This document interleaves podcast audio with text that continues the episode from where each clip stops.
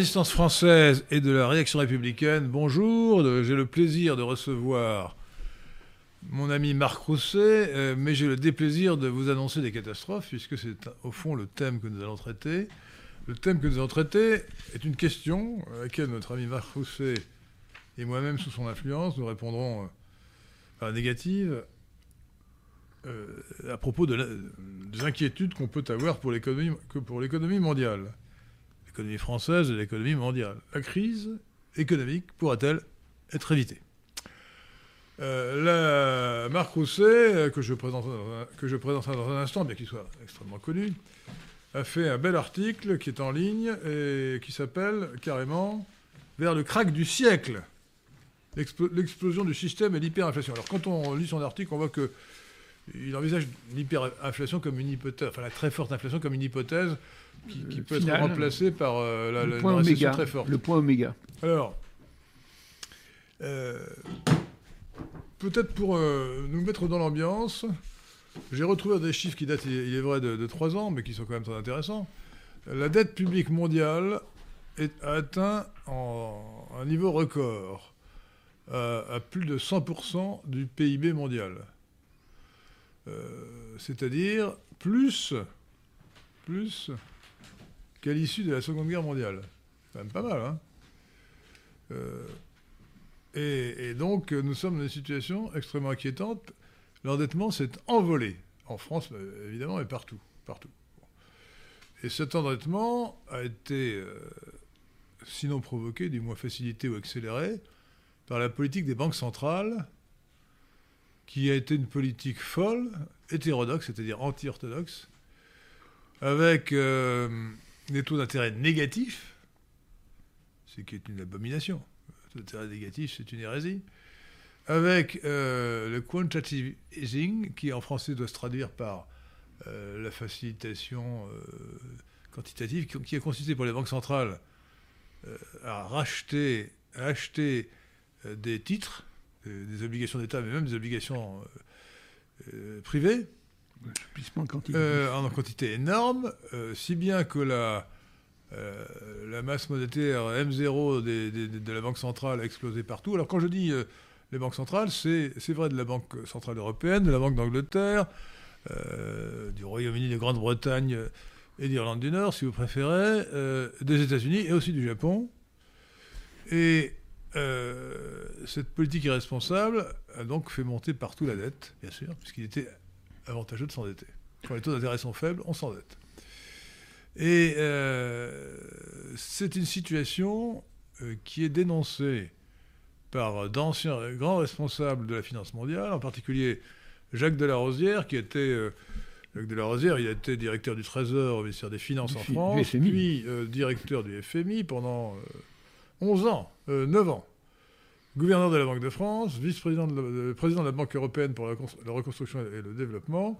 Donc vous voyez que c'est une autorité. Et euh, M. King, euh, qui est l'ancien gouverneur de la, banque, euh, la centrale anglaise, a lancé les mêmes avertissements en dénonçant l'hérésie, l'hétérodexie, la folie des banques centrales, qui sont toutes à l'unisson. Hein. Quasiment toutes, je crois qu'il y a dans le monde, il faudrait chercher euh, un pays euh, qui est plus raisonnable que les autres. En tout cas, tous les grands pays, euh, je, ne parle pas de la Russie et de la Chine qui sont des cas particuliers énormes, si vous voulez, mais très différents. en tout cas, dans le monde occidental, élargi au Japon, je ne vois pas d'exception. Alors le résultat, donc, c'est la croissance de la dette. ce que l'ami Marc Rousset, ici présent, a eu tendance à traiter sur le plan macroéconomique. Euh, alors, euh, croissance de la dette, euh, on peut se dire après tout, alors je, signale tout de suite une théorie, une théorie optimiste. Tout, va pour le mieux dans le meilleur des mondes possibles, Pangloss, qui consiste à dire ça aucune. La dette n'a aucune importance parce qu'en face des emprunteurs, il y a les créanciers. Donc au total, les, débits sont la contrepartie des actifs. Et tout cela s'équilibre.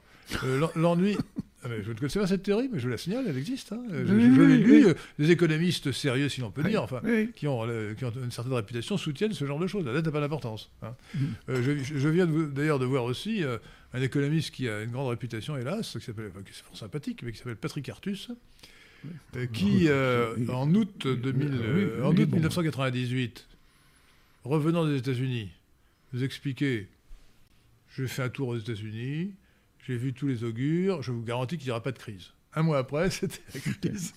Et là, il, vient d'écrire que, bien entendu, euh, il n'y avait aucun rapport mmh. entre la masse monétaire, euh, la quantité de monnaie d'une part, et l'inflation d'autre part. Il est payé pour dire ça. Hein.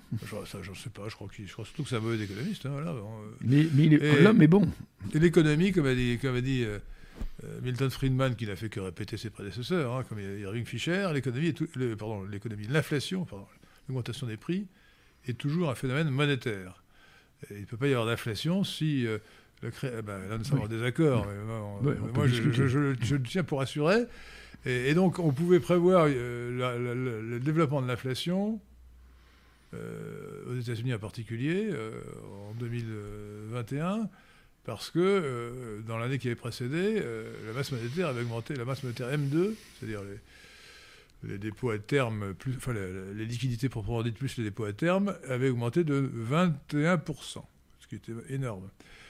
Donc, euh, alors je vous pose la question, Marc Rousset. Non, avant de poser la question, je vais vous présenter. mais ensuite, je vais vous répondre à la question suivante. Qu'est-ce qui vous paraît le plus préoccupant? L'inflation euh, la masse monétaire, l'endettement euh, ou d'autres circonstances économiques. Alors je rappelle que Marc Rousset euh, est un ancien dirigeant d'entreprise, ancien élève de l'école des hautes études commerciales, si je ne m'abuse, hein, qui, qui est également un, un penseur de l'économie et de la politique, et qui a écrit plusieurs livres, dont celui-ci que je vous conseille particulièrement. Adieu l'argent roi, place aux héros européens. Alors, je ne connais que les héros occidentaux ou indo-européens. Pour moi, les Européens, n'existent pas. Mais bon, euh, passons. Euh, et, donc, c'est un sujet différent euh, que j'ai traité dans une vidéo récente. Donc, Marc Rosset. oui. alors, non, j'ai oublié de dire que votre dernier livre, c'était Comment sauver la France. Hein. Comment sauver la France pour une Europe des nations avec la Russie. Voilà. Comme sous-titre. Et donc, alors, je, pense que nous ne parlons pas seulement d'économie, nous parlons aussi des circonstances politiques qui ont un effet sur l'économie, notamment sur l'approvisionnement en énergie, parce que c'est aussi un sujet sur l'énergie, un sujet capital. Et euh, nous serons donc amenés à parler de la guerre en Ukraine. D'ailleurs, nous avons fait une émission il y a quelques mois euh, à propos de la guerre en Ukraine, hein, euh, Marc Rousset. nous avons parlé de Brzezinski et de, de l'impérialisme américain. nous sommes à l'unisson sur ce sujet, donc à l'unisson minoritaire, puisque la doxa, la doxa cosmopolite qui, que vous entendez tous les jours dans les médias, euh, dominant, c'est euh, l'Ukraine est un malheureux pays attaqué euh, par les méchants russes. il faut tout faire pour faire, battre la Russie. Pour avoir un point de vue plus raisonnable, en dehors bien sûr de nôtre, de celui de Marcos et du mien, je vous conseille de lire absolument le discours historique du Premier ministre de la Hongrie, Viktor Orban, qu'il a prononcé en Roumanie d'ailleurs, devant la minorité hongroise de Roumanie, euh, le 23 ou 24 février 2022, euh, et qui est en ligne sur notre site internet euh, lesquin.fr, l e s q u e nfr que je vous conseille de suivre. Abonnez-vous à ce site pour recevoir toutes les informations. Nous attendons d'ailleurs impatiemment la parution du prochain article de Pierre de Tirmont qui s'appellera nous, nous sommes nos gènes et qui sera un, j'ai déjà eu une première version remarquable, mais Pierre de Tirmont est un perfectionniste et nous attendons avec impatience que cet article Nous sommes de Gênes, qui est un, une analyse, je, vais dire un contre non, c'est mieux qu'une contre qui est une, analyse critique du livre de Robert Plomine, c'est Robert Plomine. C'est ça. Qui s'appelle en français. Euh, en français, c'est L'architecte invisible. Comment l'ADN façonne notre personnalité. L'architecte invisible, comment l'ADN façonne, notre, personnalité. Voilà, donc. Euh, vous verrez, nous changeons un peu de sujet, mais vous verrez, c'est passionnant. Par exemple, parenthèse, mais c'est tellement euh, frappant que je, la signale pour, euh, euh, j'allais dire, aguicher le chaland. Hein. c'est que le, on sait que les enfants de divorcés divorcent beaucoup plus souvent que les autres.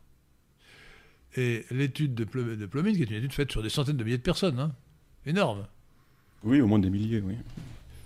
Euh, moi, je crois me rappeler que c'était plus de 100 000. Euh, montre que euh, l'étude sur les enfants adoptés montre que les enfants adoptés divorcent, comme leurs parents biologiques et pas comme leurs parents adoptifs. Ce qui prouve que la divorcialité, si on peut employer cette expression, n'est pas culturelle, due à l'environnement à l'éducation, ou à l'exemple, ou mauvais exemple, comme vous voulez, mais à la personnalité, donc au gène. La, euh, bon, ça nous fait sortir un peu du sujet, mais euh, je le signale, c'est intéressant. Et donc, euh, alors, donc, l'endettement. Est-ce que alors, j'ai trois images assez frappantes, si vous me permettez, pour pour poser le problème et qui parlent bon à mon âme d'économiste, puisque j'écris depuis plus de cinq ans avec des euh, des chroniques. Euh, euh, fut un temps, c'était chaque semaine, je sortais une chronique sur Bouvard Voltaire. J'essaie, l'idée, je pense, dans cette émission, c'est de vous de positionner, puis de, sortir la substantifique moelle que je crois pouvoir faire ressortir de, de toutes ces multiples chroniques hebdomadaires que j'ai eu le plaisir d'écrire et que je continue d'écrire d'ailleurs depuis plusieurs années. Alors, ma réponse sera triple et je vais me situer à trois niveaux, euh, comme vient de faire le, euh, le président Hervé de Lesquin. Euh, Henri, pas Hervé. Henri, Henri, Henri excusez-moi. Henri de Lesquin. qui s'appelle Hervé. Oui, c'est ça, voilà. C'est Henri. Hervé, Henri, excusez-moi. sur le, au niveau de l'endettement mondial, je me placerai ensuite, le président aussi a fait allusion à cela, à le, au euh, montant, euh, l'évolution des bilans euh, de la BCE et de la Fed. Et je terminerai aussi par un, un exemple très simple, chiffré, pour interpeller les auditeurs de Radio Athéna et vous montrer à quel point la situation est sérieuse. Et c'est le thème de notre émission. Pour moi, la faillite de la France est inéluctable et irréversible, quelle que soit la personne. qui inéluctable, oui, mais irréversible, non. Euh, inéluctable. Ah. si irréversible dans la mesure, je pense qu'on ne peut pas, on ne peut pas sauver le, que les choses euh, sont parties. Qui, il sera, il, il, me paraît très difficile, pour pas dire impossible, de redresser la barre, les choses étant ce qu'elles sont. Euh, dans le, contexte politique et social actuel d'une France décadente, puisque nous vivons comme le fameux bouquin, même si on, se place à un autre niveau, euh, dans un autre domaine de réflexion, au niveau de la décadence, hein, selon le dernier livre, euh, vous voyez à qui je fais allusion, qui vient de, de sortir. Qui a, fait, qui a fait un livre... Euh, décadence, avec... avec un jeu de mots. oui, c'est un jeu de mots, voilà. C'est un D-A-N-S-E, donc... Oui, donc voilà, c'est ça, c'était une allusion, voilà. Alors, la première... Première, amusant, vous première, première photographie de la gravité du, problème. Et là, je rejoins un, garçon que j'ai lu pendant très longtemps, c'était un peu son leitmotiv. C'est un garçon qui est de, bon niveau et qui s'appelle Egon von Greyerz qui est un, économiste euh, suisse, suisse-allemand, euh, qui a bien roulé sa bosse et qui a un bon sens. Et il disait, grosso modo, il a répété, euh, mais en étant un peu trop en avance, parce que il disait toujours que ça allait arriver demain. Alors il, se trouve que les choses s'aggravaient et que finalement c'était toujours pour après-demain. Mais le problème reste. Alors, grosso modo, euh, euh, le, raisonnement de d'Egon von, von que je fais mien aussi, est le suivant. Il considère qu'il y a 250 000 milliards de dollars de dette publique euh, au niveau mondial, hein, je, parle de je me situe au niveau mondial, bien évidemment, euh, puisque pour donner une idée, la, dette américaine est de 31 500, donc 250 000 milliards de dollars de dette publique, tout ça est parfaitement possible. Il disait, il prétendait que les dettes privées étaient à peu près d'un montant égal, et donc 250 000 milliards de dollars plus de 250 000 milliards de dollars de dettes privées, et il disait à, ces, à ce premier endettement... 250 000 250 000 milliards. 1000 milliards, on dit un trillion. Alors, de alors oui, moi je parle toujours en milliers de milliards de dollars parce que je me semble que c'est plus parlant aux Français. Sinon, les billions, les trillions, les gens font la salade. moi j'aime bien parler de trillions euh, au sens de litré parce que c'est aussi. Il, y a, un débat sur le, le, sens, le sens bah alors, Moi, pour pas me faire d'anneries, je, je, préfère. Le de litré, qui est aussi le sens euh, euh, anglais de trillion. Vous traduisez en trillion ou en billion Moi, moi je parle. Dans millions, billions, trillions. Dans ce que je domine, c'est-à-dire les milliers de milliards de dollars, sinon je fais la salade. Alors, donc, euh, je m'en tiens donc, on en arrive donc à, un endettement public plus privé de 500 000 milliards de dollars, mais il disait, le plus grave, on fera une petite allusion d'ailleurs à la dette de la France, c'est qu'il faut en plus ajouter tout ce qui est endettement hors bilan et euh, tout le, marché des produits dérivés, et il chiffrait tout cela euh, à 1 million de milliards de dollars. C'est-à-dire qu'il estimait que l'engagement euh, en, valeur absolue, parce que sur le marché des produits dérivés, on peut discuter euh, toujours, comme euh, vous venez de le souligner très justement, entre les positions en valeur absolue ou les positions nettes, parce que dès que vous prenez une position sur le marché à, terme, si vous avez un vendeur d'un côté à terme, eh ben, vous avez en face de vous un, acheteur à terme. Mais l'idée était la suivante, c'est qu'on arrivait donc à un niveau d'entêtement mondial qui était de 1 500 000 milliards de dollars. C'est pour dire le, le, le, le montant absolument extrême. 1000 trillions. Voilà. Et je, et je reviens à ce sujet pour parler euh, à nos auditeurs, puisque nous sommes en France, Dieu merci, où on parle toujours du matin jusqu'au soir de d'une dette qui est de l'ordre de, on parle que de la dette publique, qui est de 3 000 milliards euh, d'euros, à peu près, on approche les 3 000 milliards d'euros en France. Mais il faut savoir que si on ajoute tous les engagements hors bilan de la dette publique française, là je ne parle pas de la dette privée, c'est-à-dire la dette des entreprises, la dette privée, c'est-à-dire c'est la dette des entreprises, la dette des particuliers. je me situe simplement au niveau de la dette publique. Donc je, me situe dans les 250 000 milliards de dollars de dette publique dont j'ai parlé au viens de parler au niveau mondial. Eh bien, si on ajoute tout ce qui est endettement euh, hors bilan, on arrive en fait, la dette française est de 7 000 milliards de dollars. Il faut expliquer un peu. C'est-à-dire 100 000, il faut expliquer 100 000 euros par Français. Non, mais tout le monde n'est pas forcément au courant de la comptabilité ou de l'économie. Alors, une dette hors bilan, c'est une dette qui n'apparaît pas, qui n'est pas comptabilisée. Pourquoi n'est-elle pas comptabilisée? Ben, L'exemple le plus simple, c'est la dette euh, que l'État a contractée pour les retraites des fonctionnaires. Euh, les fonctionnaires vont prendre leur retraite, on sait qu'ils seront à la retraite dans quelques années. celui qui arrive à 20 ans sera à la retraite à 70 ans, il ne sera plus euh, en activité.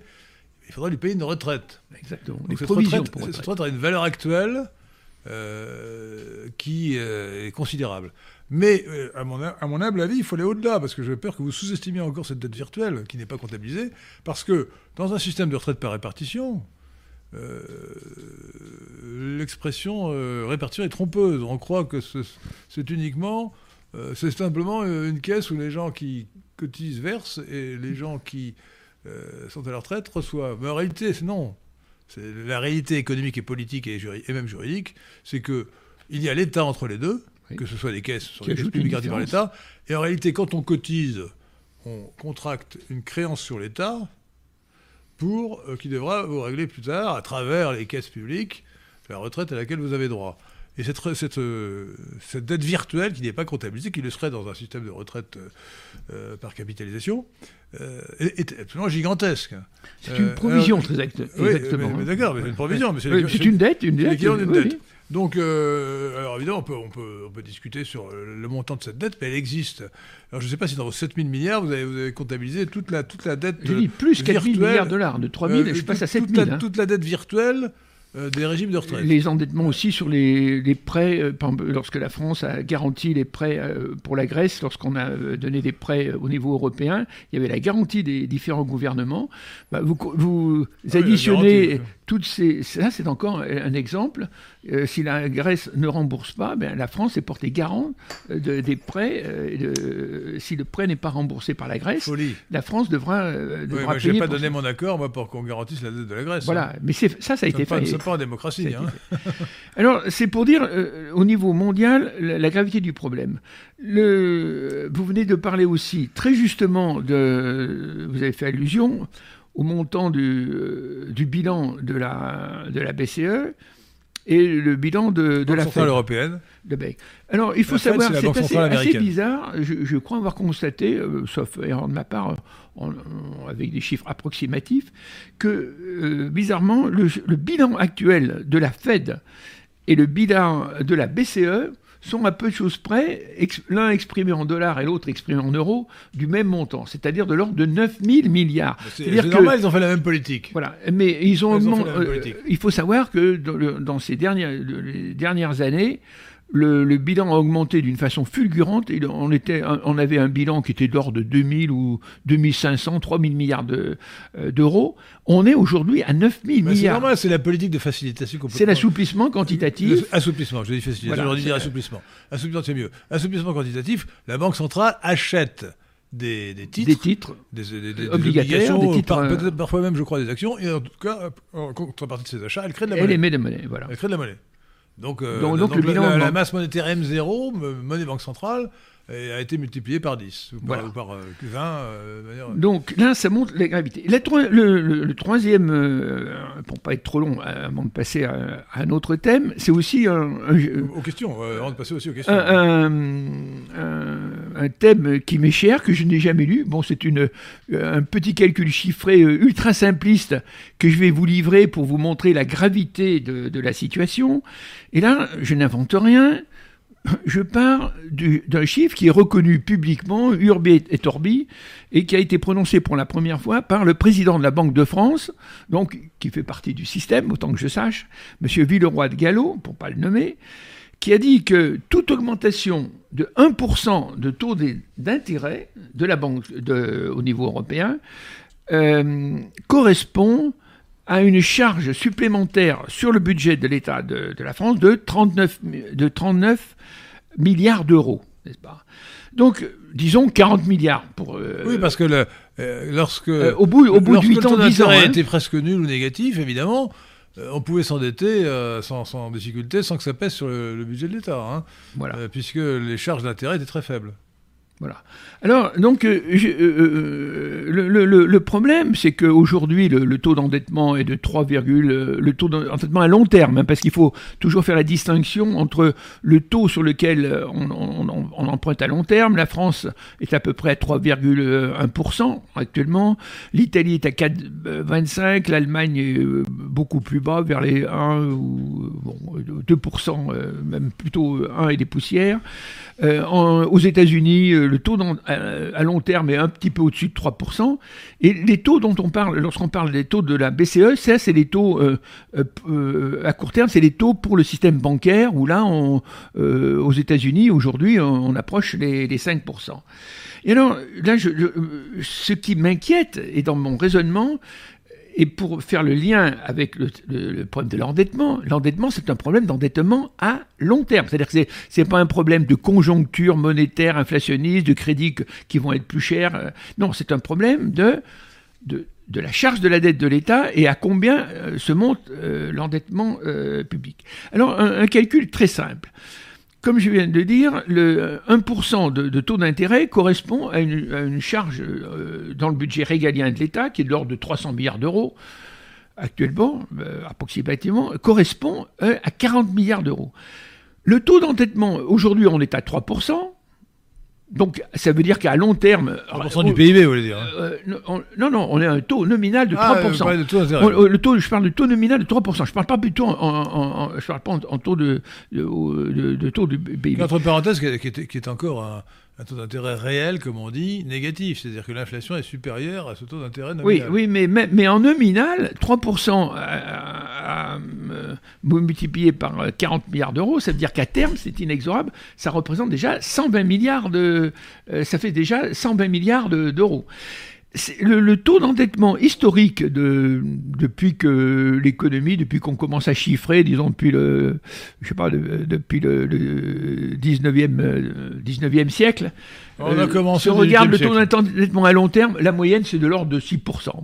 Ça veut dire que l'endettement historique euh, à long terme, euh, pour avoir un repère d'une économie normale, pour la France, avec 3 000 milliards de, dettes, et c'est ça le raisonnement euh, euh, à, faire, 3 000 milliards euh, d'euros de, de, de, dette on a, nous avons 3 milliards de, dettes, mais si on paye 6%, 6% à 40 milliards de, de, taux d'intérêt, ça va faire 240 milliards. 6 fois 40, ça fait 240 milliards. Le budget de la France est de 300 milliards. Ça veut dire que 240 milliards de charges d'intérêt pour 6%, des recettes de 300 milliards, ça veut dire que 80% des recettes de l'État passerait rien que pour payer les taux d'intérêt. Est-ce que vous imaginez Donc c'est la, faillite. Vous imaginez les, choses. Oh. Et puis alors un deuxième chiffre aussi pour sur la gravité de la situation. Ça, le président vient de faire allusion à juste titre. Lorsqu'on mélange volontairement d'ailleurs pour éviter d'effrayer les Français, à juste titre, on parle toujours des déficits publics exprimés en, en pourcentage du produit intérieur brut. Alors ça, c'est monstrueux, chers amis. Et je vais vous dire pourquoi. Je vais vous donner un exemple chiffré qui est fondamental pour vous montrer la gravité de la situation. Le budget régalien de l'État, il est de 300 milliards d'euros de dette. Le, de, dépenses. non, non, de, recettes. De recettes, c'est ça. Les, les, dépenses publiques du budget régalien, c'est grosso modo, c'est 450 milliards au niveau régalien. C'est-à-dire que le déficit public tout, de, chaque actuellement euh, du budget actuel, c'est donc de 300 milliards de recettes moins 450 milliards de dépenses, ça fait donc moins 150 milliards d'euros. C'est-à-dire que ça nous c'est comme si une entreprise c'est ça qui la gravité de la situation qu'on nous cache évidemment pour pas effrayer les Français. C'est comme si vous avez une entreprise qui a 105, 300 milliards d'euros de chiffre d'affaires et 150 milliards d'euros de pertes. vous imaginez une perte qui représente la moitié du chiffre d'affaires. Euh, éloignons-nous un instant euh, du sujet des finances, qui est évidemment très préoccupant parce que la crise économique peut venir aussi de ce qu'on appelle les conditions réelles de l'économie. Et j'ai donc une question de Monsieur Seth. il s'appelle Seth que pensez-vous de la politique de réindustrialisation d'Emmanuel Macron?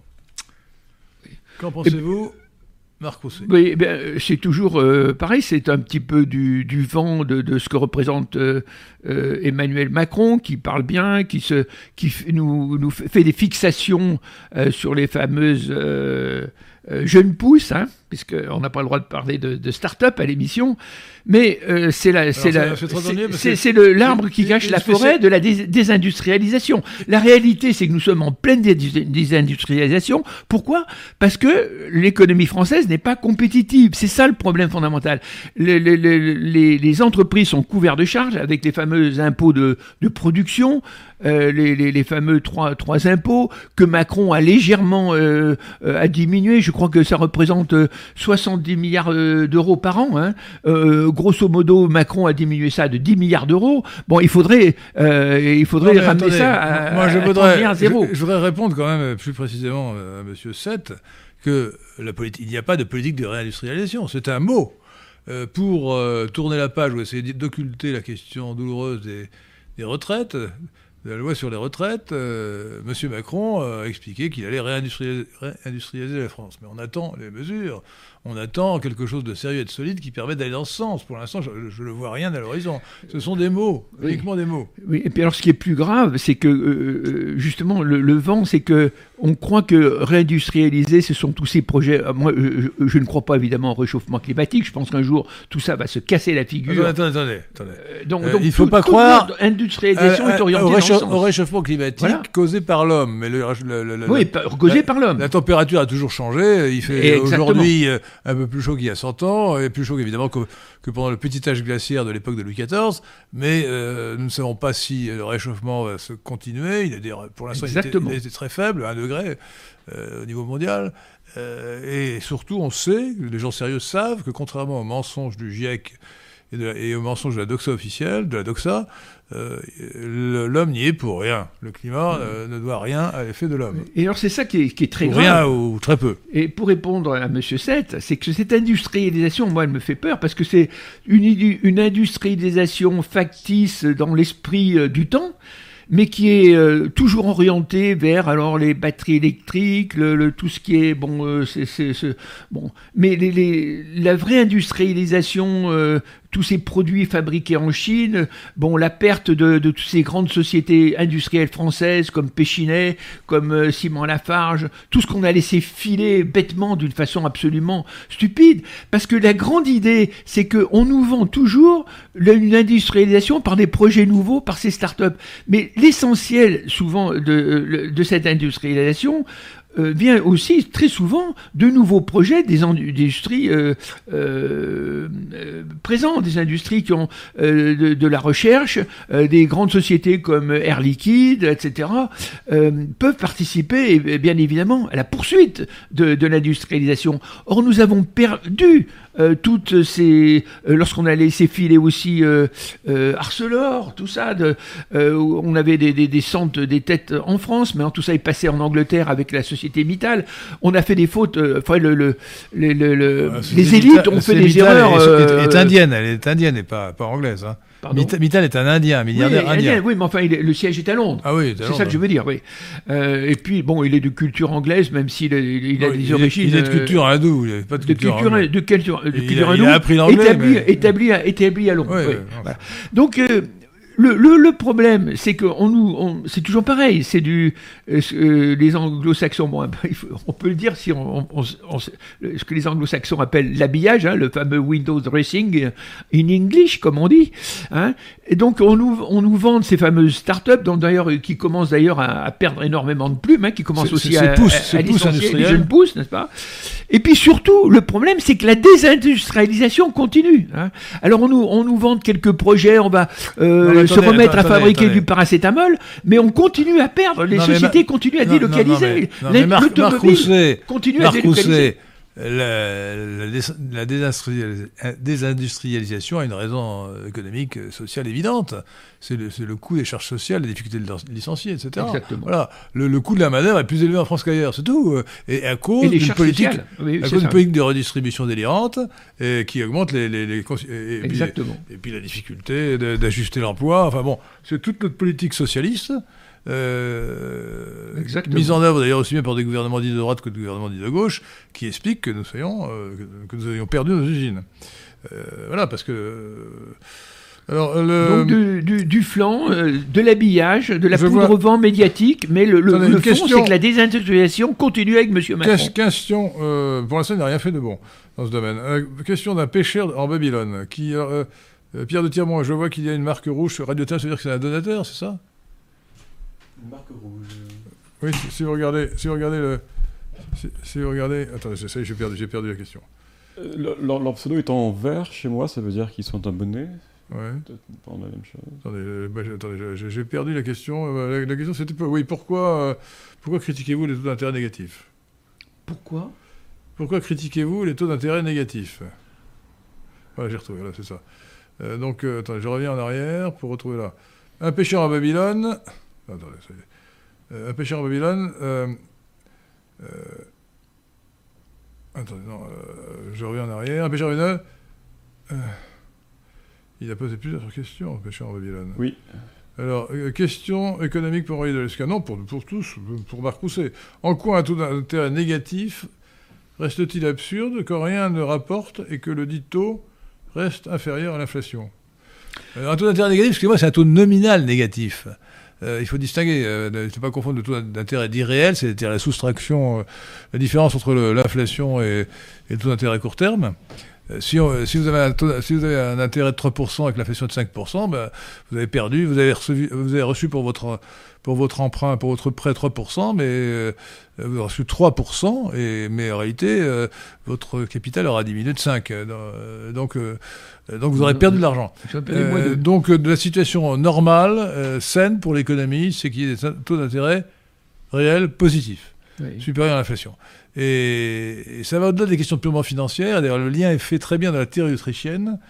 avec Miss, enfin d'abord avec un, Suédois qui n'était pas autrichien, Wicksel, et ensuite Knut Wicksel, un grand économiste, et deux autres grands, grands économistes, Ludwig von Mises et Friedrich August von Hayek, qui ont expliqué que c'était les prix relatifs et le taux d'intérêt euh, lorsque le taux d'intérêt diverge du taux d'intérêt naturel, euh, parce qu'on fait une politique monétaire qui est mauvaise loi, euh, ou bien les banques prêtent trop, eh bien, les, prix relatifs sont déformés, par rapport à l'équilibre de long terme et ça, provoque des surinvestissements qui à terme sont mauvais et provoquent une crise lorsqu'il faut redresser la situation et retrouver la structure durable.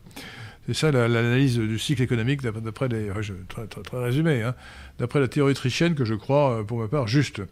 Malheureusement, la plupart des économistes aujourd'hui sont plutôt des keynésiens et ne souscrivent pas à cette théorie autrichienne, aussi juste soit-elle. Alors, le taux d'intérêt négatif nominal, euh, bah, ça veut dire qu'on prête, on, accepte de prêter 100 euros pour avoir en, échange, au bout d'un an, 98 euros, par exemple. Euh, alors, ça n'est possible, évidemment, que parce que les banques sont obligées par la loi de déposer, de, l'argent à la Banque centrale. Euh, elles sont obligées d'avoir un minimum de couverture de leurs euh, encours. Oui, donc le, problème fondamental, c'est que bon, normalement, euh, les taux d'intérêt doivent être positifs, comme vous venez de dire, et puis surtout, normalement, plus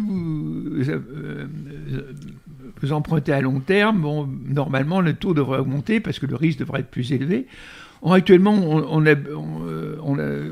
aboutit à, ce qu'on appelle euh, l'inversion des taux euh, aux États-Unis, vous avez un taux à long terme, euh, c'est-à-dire le taux des, bons du Trésor, des, bons du, Trésor américain, qui est actuellement de l'ordre de 3 et quelques pourcents, alors que vous avez les taux, euh, les taux à court terme qui, eux, euh, approchent les, les 4,5 ou 5%. Donc ça, c'est illogique. Et d'ailleurs, c'est un, signe de récession. Lorsque, euh, lorsque les taux de, à long terme passent en, dessous des taux à court terme, c'est illogique. Et en général, ça annonce une récession. Expliquez, actuellement pourquoi c'est illogique? Parce que le risque augmente avec la durée du prêt, évidemment. Donc normalement, voilà. Euh, et euh, euh, bah, regardez les taux de, la BCE aussi, ils sont, ont, des taux qui actuellement viennent de dépasser les 3%. Donc ça s'équilibre actuellement, les, enfin ils sont, égaux. Voilà. Donc c'est assez... d'avoir des taux d'intérêt négatifs. c'est illogique, c'est pas normal. mais ce qu'il y a, c'est que nous avions des taux négatif sur le, sur le plan nominal. Hein. C'est-à-dire que le, le, bon, à l'époque, bon, il y avait une inflation très faible, mais malgré tout, les taux nominaux sont passés en dessous de zéro. Actuellement, les taux sont positifs, mais comme vous venez de dire très justement, le taux d'intérêt réel d'emprunt est lui devenu négatif compte tenu euh, de l'inflation. Question, question de Faust de Fournol? Fournol ou Formol? Fourmol. Que pense, que pense Henri de Lesquin et Marc Rousset de Charles Gave et de sa théorie ou de cette théorie sur la fin du dollar et l'avènement du yuan ou du renminbi chinois? Ah alors, euh, là, je suis très à l'aise sur ces questions que je suis euh, énormément et de, très près. Euh, L'Amérique, justement, on fait le lien avec l'Ukraine, a commis une faute, et l'Europe aussi, avec son malheureux euro qui a, vient a commis une faute euh, irréparable, une faute gravissime, en jouant au quitte ou double pour essayer d'avoir la peau de la Russie. Les choses sont claires.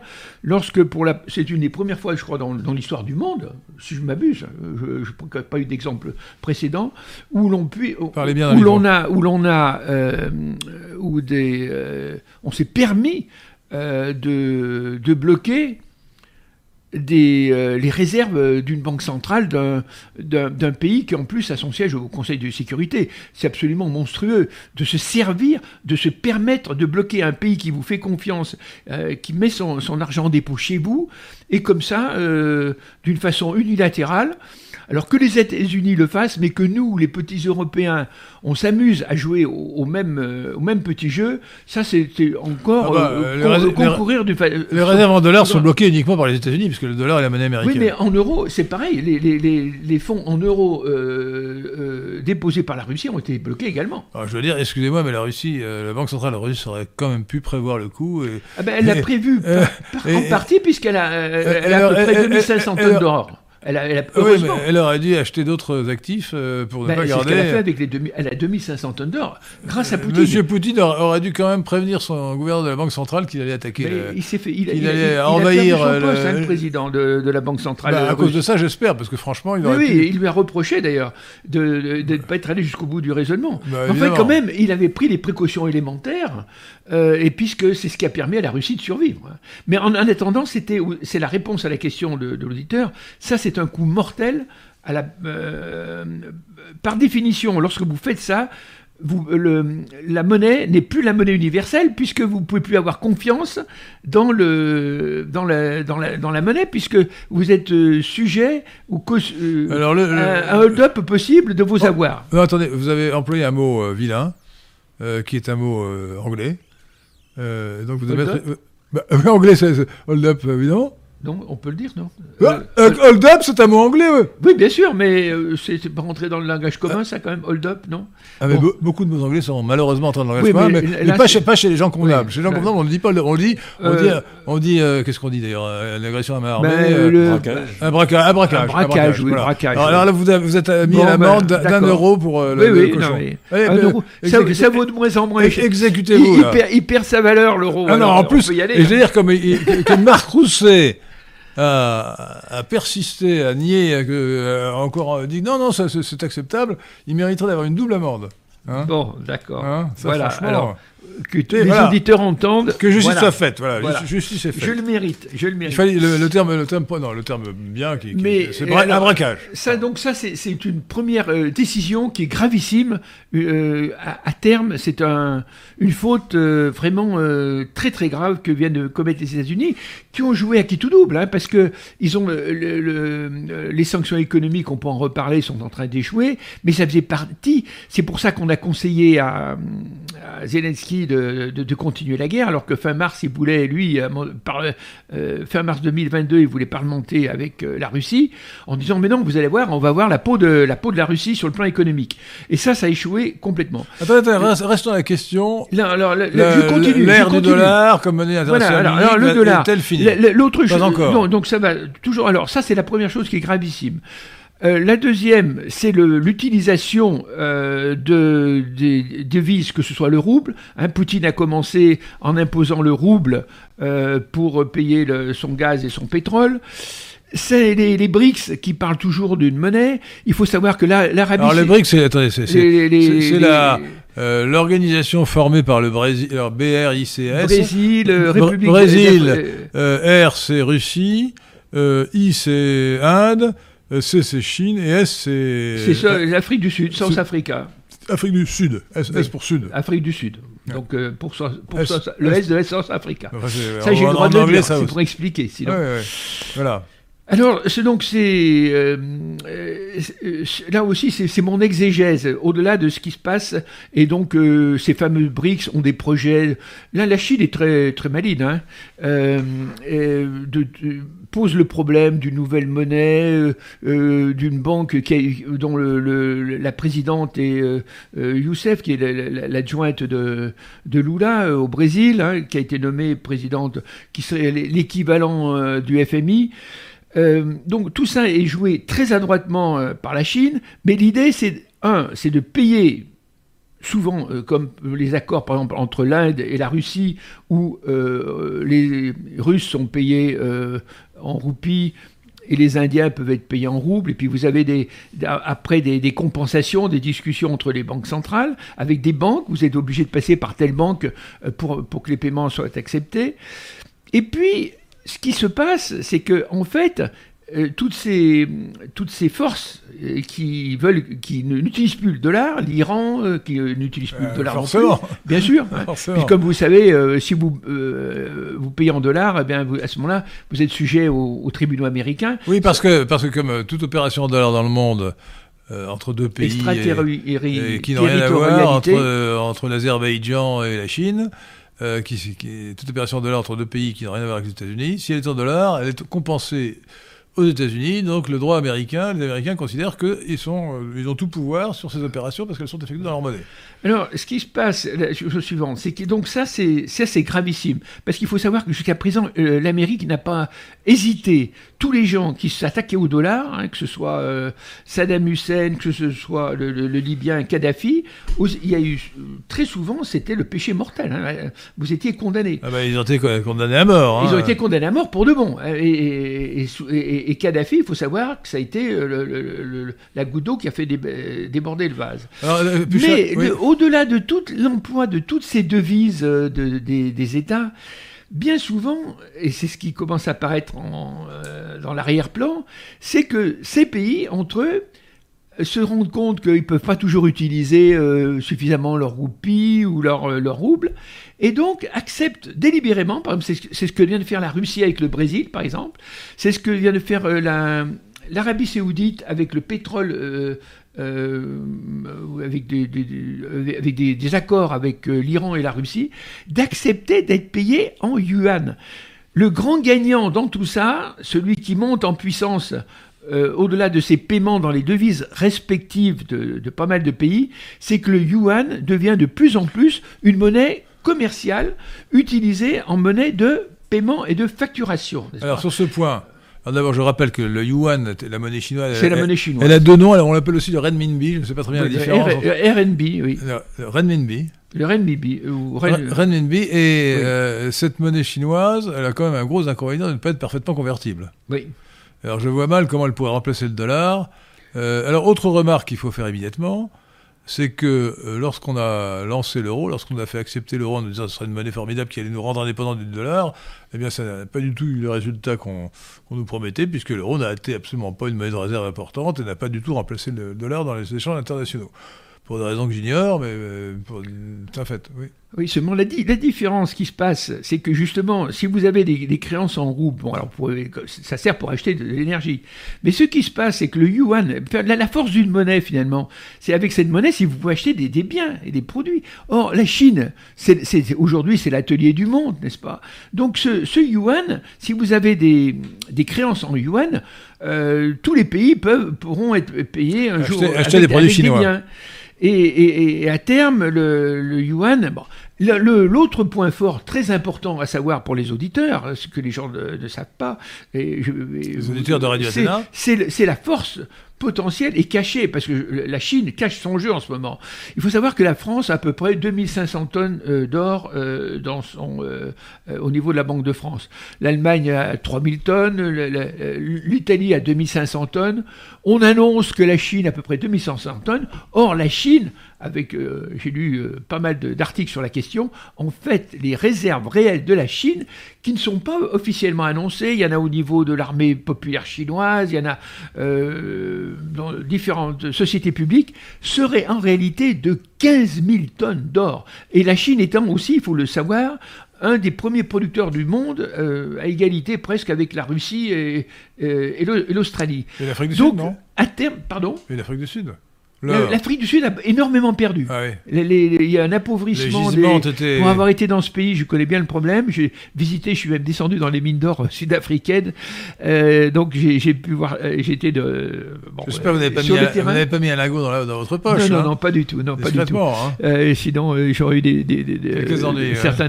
Mais donc, c'est le, le, le, vrai problème de, de, tout cela. Ce qui va se passer à terme, mes chers auditeurs, c'est que le, le, alors ça va se faire progressivement parce que le dollar a encore des beaux restes, mais le, immanquablement, inéluctablement, ça, ça fait partie de mes prévisions, c'est que le dollar euh, va baisser, euh, va perdre de, euh, de, sa force, il, baissera à terme sur le, prix du marché. L'or, compte tenu des différentes, qui, est la contrepartie de la faiblesse du dollar, parce que on dit toujours le, l'or monte, mais en fait c'est le dollar, hein, c'est le dollar qui baisse. Hein. il faut savoir que lorsque Nixon a, a proclamé en 1974 l'inconvertibilité du dollar en or, à l'époque, on était à 35 dollars l'once, n'est-ce pas? Nous sommes aujourd'hui nous avons dépassé les 2000 dollars et on. on l'once, 2000 dollars l'once, hein.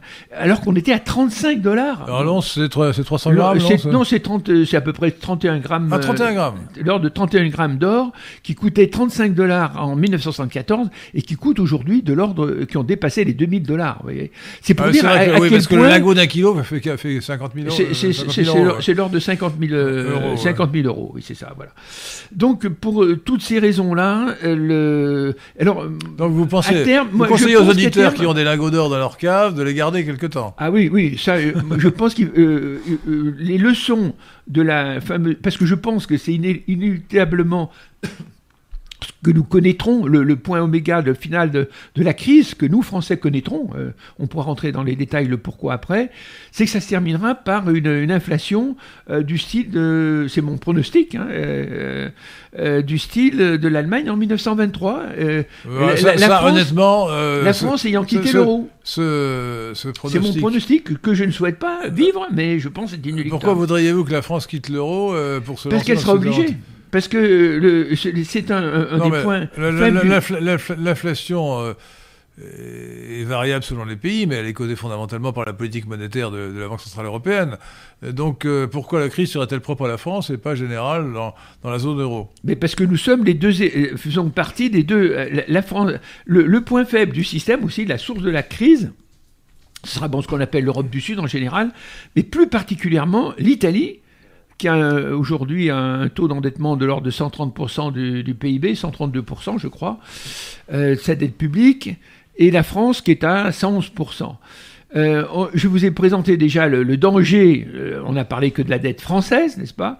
L'Italie, c'est encore pire. Et ça vous explique aussi, chers auditeurs, l'attitude de Mélanie aujourd'hui, qui paraît euh, ne pas être aussi radicale qu'elle a pu le dire, mais parce qu'elle est victime d'un chantage de, de la part de la BCE, de la part de l'UE, parce que euh, l'Italie, euh, euh, il faut savoir que plus de 30% de la, de la dette italienne aujourd'hui est détenue par la Banque Centrale Européenne.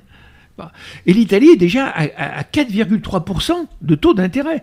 Donc si on laisse faire le, taux du marché, elle peut arriver au fameux 6% dont je vous ai parlé tout à l'heure.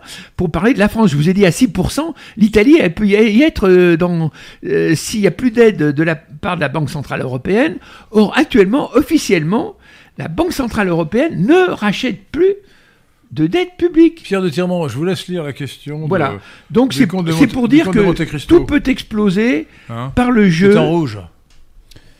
Qui nous fait un don de 20 dollars américains, nous le remercions. Merci. Et qui dit bonjour à tous. Que Sauf qu'il vaudrait mieux faire les dons en euros parce que c'est plus cher aujourd'hui que le dollar. Hein. Je crois qu'il vit Merci quand même. Bonjour à tous, que pensez-vous de la situation des banques régionales américaines? La grande banque new-yorkaise n'est-elle pas en train de profiter des taux élevés et de la crise pour dégommer les banques locales? Oui, bon, euh, actuellement, ce qui se passe est une chose, euh, une chose très simple dans, dans, dans, euh, au niveau des banques régionales américaines. c'est que bon Trump, bon que je, je, préfère personnellement comme homme à Monsieur. Oui, mais il a fait une erreur. Il a fait une, il erreur. A fait une erreur, c'est-à-dire que toutes les, les banques ont.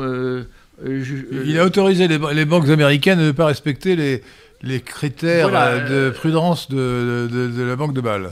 Voilà, la Banque des règlements internationaux de les, les, banques régionales, je vous donnerai le, chiffre exact, euh, ne sont, sont euh, pour un certain montant de, de bilan, sont, entre 100 milliards et 250 milliards de, de dollars d'actifs, de, de, montant de, de leurs actifs.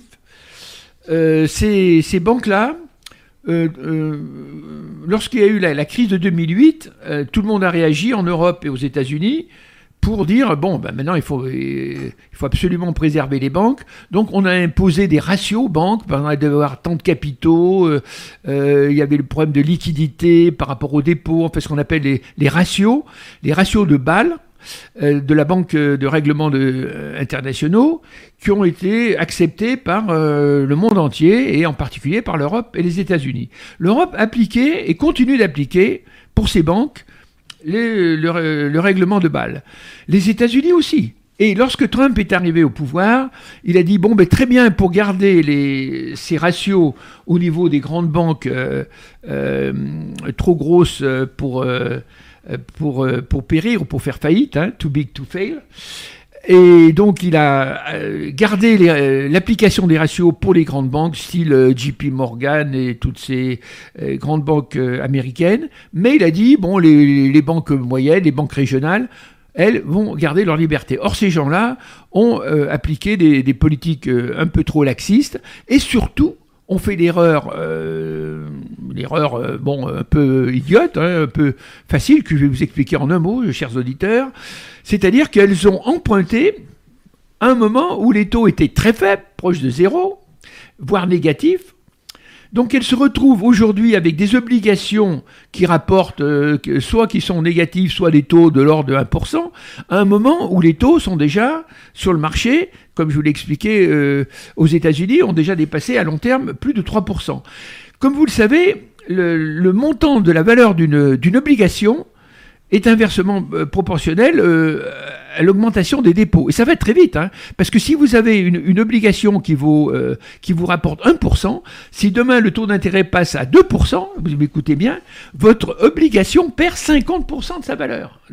C'est pour vous dire que lorsque vous étiez, à, par exemple, à 1%, que vous empruntiez 1%, vous passez à 30%, votre obligation perd au, montant, euh, à l'actif de son bilan, une, valeur euh, qui est en dessous de 50%. Et je vous signale à ce sujet que en France, les assureurs, l'affaire, pour ne pas le nommer, continue de valoriser à l'actif les obligations à leur valeur nominale et non pas à la valeur du marché. Ça, c'est scandaleux. Ça, c'est scandaleux.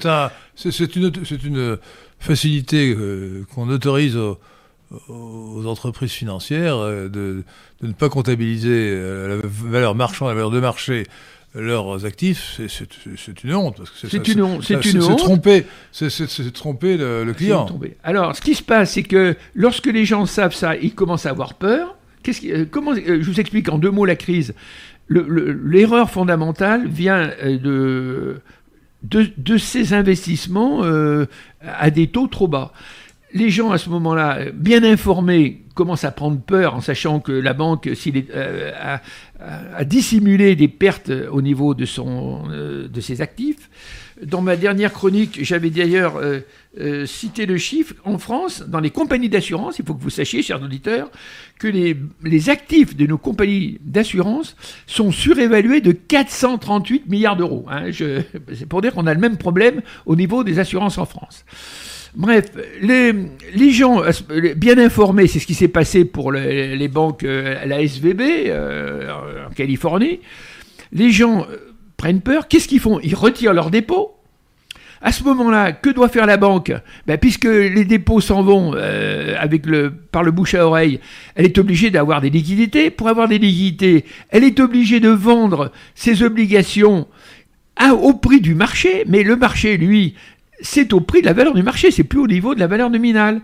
Et c'est pour ça que les, banques euh, qui sont obligées de vendre se retrouvent euh, euh, en faillite et ont un bilan déséquilibré, qu'elles sont obligées d'être reprises ou être déclarées en faillite ou alors d'être racheté euh, par d'autres banques.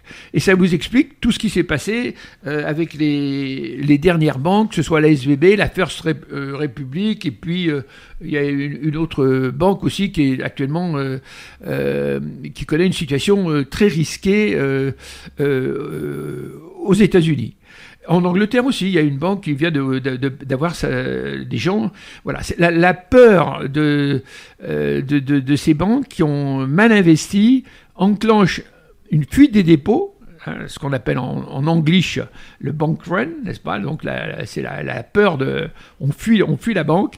Et à partir de ce moment-là, euh, eh bien, la banque est obligée de, de, soit déposer le bilan, soit d'être achetée par une autre. Vous avez vu que les autorités américaines ont décidé, euh, lors de la faillite de la banque euh, la Silicon de, la, de la vallée de la Silicon, SVB, oui. de garantir intégralement, au-delà de 250 000 dollars, les dépôts faits dans cette banque. êtes-vous, pensez-vous que c'est une bonne politique? Est-ce qu'il ne faut pas euh, laisser euh, les gens courir leur risque et être responsables de leur, euh, Alors là, de je, leur argent? euh, là, là- là, je parle objectivement. euh, bon, euh, c'est euh, toujours la fameuse. euh, c'est la.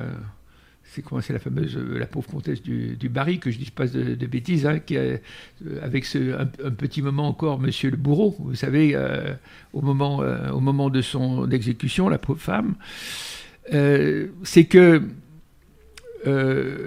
étant bon assez dur je pense qu'il est de l'intérêt d'un gouvernement. euh, alors, euh, euh, on n'a pas les ressources. hein. Le, le- le- en France, le, fonds de garantie des dépôts, c'est ridicule. On est absolument incapable d'assumer la couverture des, des- par rapport aux dépôts. C'est c'est un ordre. Je sais, l'ordre de grandeur, je n'ai plus le chiffre exact, mais c'est autre- si c'est 2 ou 3% des dépôts français, c'est le, le grand maximum. C'est pour dire, euh, au, niveau où nous si- situons, il y a la garantie de l'État, mais l'État étant lui-même en faillite, vous voyez ce que ça vaut. Et aux États-Unis, c'est à peu près pareil. hein. Le, le FGDS américain, il a absolument pas les ressources nécessaires pour couvrir les, les dépôts. Il a un peu plus, il est un peu plus riche lui, mais il a absolument pas les moyens. Oui, mais ils l'ont fait quand même en en faisant Oui, mais intervenir ils ont le, eu raison. Ils ont eu raison. Je pense que il il faut euh, parce que sinon euh, vous avez la, la perte de confiance et là de, de- à partir du moment où tout le monde euh, prend peur, euh, là c'est le c'est la faillite immédiate. la Alors panique. euh, tout explose dans. Il faut arrêter la panique. ah oui, il faut voilà. Donc il faut il faut il faut pratiquer. euh, ne or il faut savoir que dans les textes actuellement.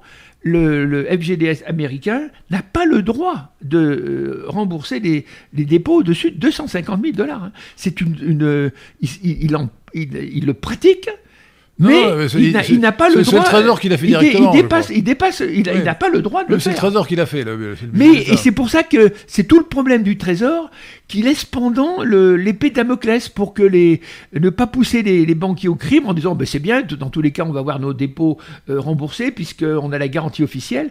Non, mais c'est ce qu'il faut faire en Non, pratique. c'est un c'est un vaste problème que traite d'ailleurs Larosière dans ses Jacques de Larosière, l'ancien gouverneur de la Banque centrale française, de la Banque de France, euh, dans ses livres, euh, celui du ce qu'on appelle, alors c'est une, une franglée peut-être le hasard moral, c'est-à-dire le fait que en lorsque l'État intervient toujours euh, pour sauver la mise aux gens imprudents, il favorise l'imprudence.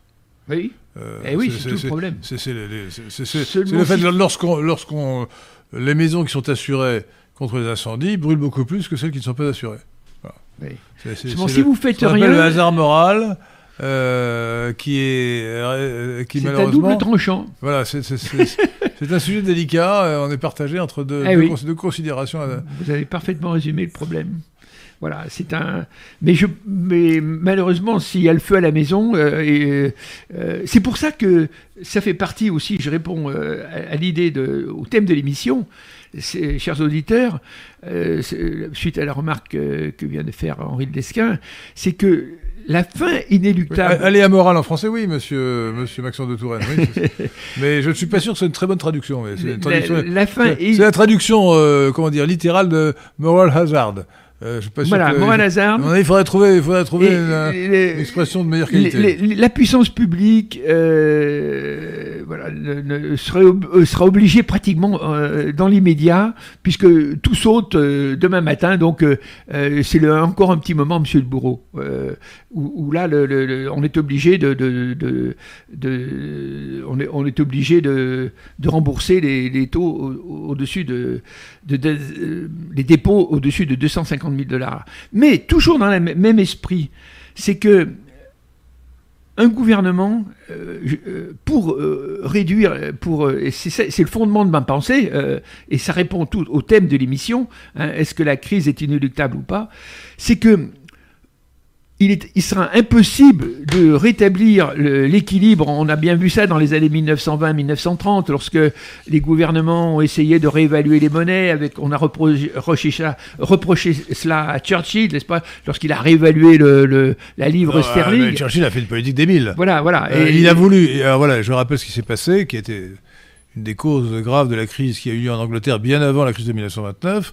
C'est qu'au sortir de la guerre de 1914-1918, euh, le, le Churchill, qui était ministre des Finances, a voulu rétablir la parité de la livre par rapport à l'or, qui était celle de 1914. Exactement. Pourtant, il y avait eu une inflation. Donc, pour arriver à ce résultat, il aurait fallu que les salaires des travailleurs anglais baissassent de 50%. Alors les gens euh, n'aiment pas que leur salaire diminue. C'est logique, hein C'est logique. Et, donc, ça, donc il y a eu un, chômage extraordinaire. C'est une catastrophe économique. Voilà. Euh, et, et, alors, euh, une politique strictement libérale aurait peut-être permis ces, choses-là, mais il aurait fallu qu'il n'y ait pas, d'allocation chômage, qu'il n'y ait pas de syndicat, qu'il y, ait un droit de licenciement, voilà, pour que le salaire soit flexible ce qui n'était pas. C'est ce que j'appelle dans mon langage, pour euh, simplifier, la sortie par le bas. C'est-à-dire, euh, vous, vous, baissez les salaires, vous essayez de rétablir. Euh, Alors, en, fait, tout gouvernement va essayer de sortir par le haut, c'est-à-dire que l'inflation va continuer. Euh, et puis qu'est-ce qu'il va faire comme il, euh, est endetté et qu'à un moment donné, euh, ça arrivera, je ne le souhaite pas, mais je, pense que c'est inéluctable, ça arrivera un jour à la France. Eh bien, le, jour où vous êtes, où les, emprunteurs, il faut savoir qu'actuellement 10% de, la dette publique française est une dette indexée sur l'inflation. Hein, il faut le savoir, ça, nous coûte très très cher cette, cette plaisanterie. Pourquoi? Parce que sinon, les gens déjà ne veulent plus de notre dette. Hein. Il faut savoir que c'est pas un cadeau, c'est même pas une erreur de gestion. C'est qu'actuellement, pour vendre notre dette, on est obligé de donner ces sucettes aux banques, ça les gens ne le savent pas. On dit euh, ils font une faute de, gestion. Pas du tout. C'est que les banques disent monsieur, on veut plus votre dette si vous ne donnez pas des obligations indexées sur l'inflation. Donc c'est c'est pas une erreur, c'est qu'on est déjà obligé d'avoir euh, d'avoir 10% de notre dette euh, indexée sur l'inflation. Eh bien la sortie inéluctable j'arrive au point oméga, puis on peut revenir sur les, étapes intermédiaires, comment on arriverait à ce, drame. Eh bien, ce sera euh, le retour au franc, des dévaluations et des emprunts qui sont officiellement euh, pas autorisés euh, de, de, l'État et qui qui empruntera directement euh, à la Banque centrale, parce que comme il ne pourra plus assurer les paiements, il sera obligé de faire euh, ce, qu'a fait le, ce que fait la, BCE, qui a arrêté maintenant avec son fameux assouplissement quantitatif. Non mais, euh, voilà. Donc ça finira par une, une émission de monnaie dantesque, et donc une, hyperinflation, c'est ce qu'a fait l'Allemagne en 1923, volontairement d'ailleurs, il faut le savoir, hein, parce qu'ils ne pouvaient plus payer les, dettes, etc. L'Allemagne a absolument euh, déclenché l'hyperinflation. Il faut, il faut savoir ce que parler veut dire, euh, cher Marc Rousset. Euh, l'hyperinflation, c'est 1000% par mois. ce n'est pas 20% par an. On finira hein. comme ça. Je... je ne crois pas. Non, je crois, là, je crois pas. Ça, ça, extrêmement. Ça s'auto-alimente.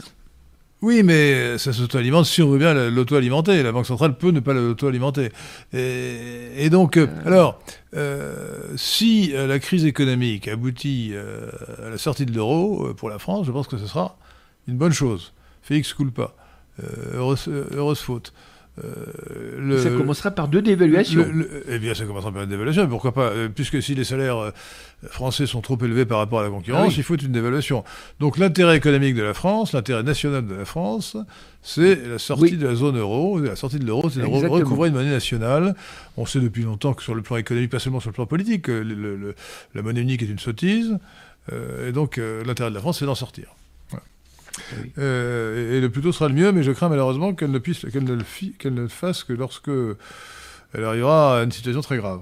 Euh, alors, je, dans votre article que j'ai cité tout à l'heure, hein, euh, qui s'appelle Vers le crack du siècle, l'explosion du système et l'hyperinflation, vous êtes légèrement pessimiste, Marc Rousset.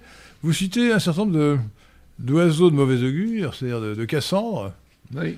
J'en fais partie, malheureusement. Le premier, alors le premier, donc, outre Marc Rousset, vous citez l'économiste américain Peter Schiff, qui annonce la plus grande crise financière de mémoire d'homme euh, se précipite vers nous. Alors là, je pense que là, il exagère. 1929, hein. euh, c'était quand même pas mal.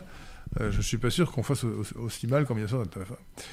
Euh, donc il annonce un méga crack avec une inflation à deux chiffres, à deux chiffres évidemment, c'est 11%, c'est pas, mais c'est pas, c'est pas une hyperinflation. L'hyperinflation, je vous dis, c'est, c'est 1000, 1000, euh, par mois. Par mois hein. euh, ça commence par, lorsqu'on commence à dépasser les 20%. Hein. bah, c'est une question de définition, mais c'est, tout à fait autre chose que les, Dès qu'on dépasse les 10%, ça commence déjà à faire mal. Hein. Alors, donc Peter Schiff vous conseille de convertir vos actifs durables en or physique. Bon pourquoi pas en argent métal Pourquoi pas en argent métal hein euh, euh, euh, l'idée, c'est de se préserver, de, bon, de, quitter quand même le, monde bancaire, parce que ça peut pas se terminer, et surtout, C'est la leçon bon, de la crise d'Allemagne, de, dans l'Allemagne en 1923, ou de toute crise qui menace, c'est d'avoir le plus possible d'actifs durables, que ce soit donc de l'or, des métaux précieux, de l'immobilier, euh, des tableaux, euh, tous, euh, des fermes, euh, des forêts, des, euh, tout ce qui est un, un actif euh,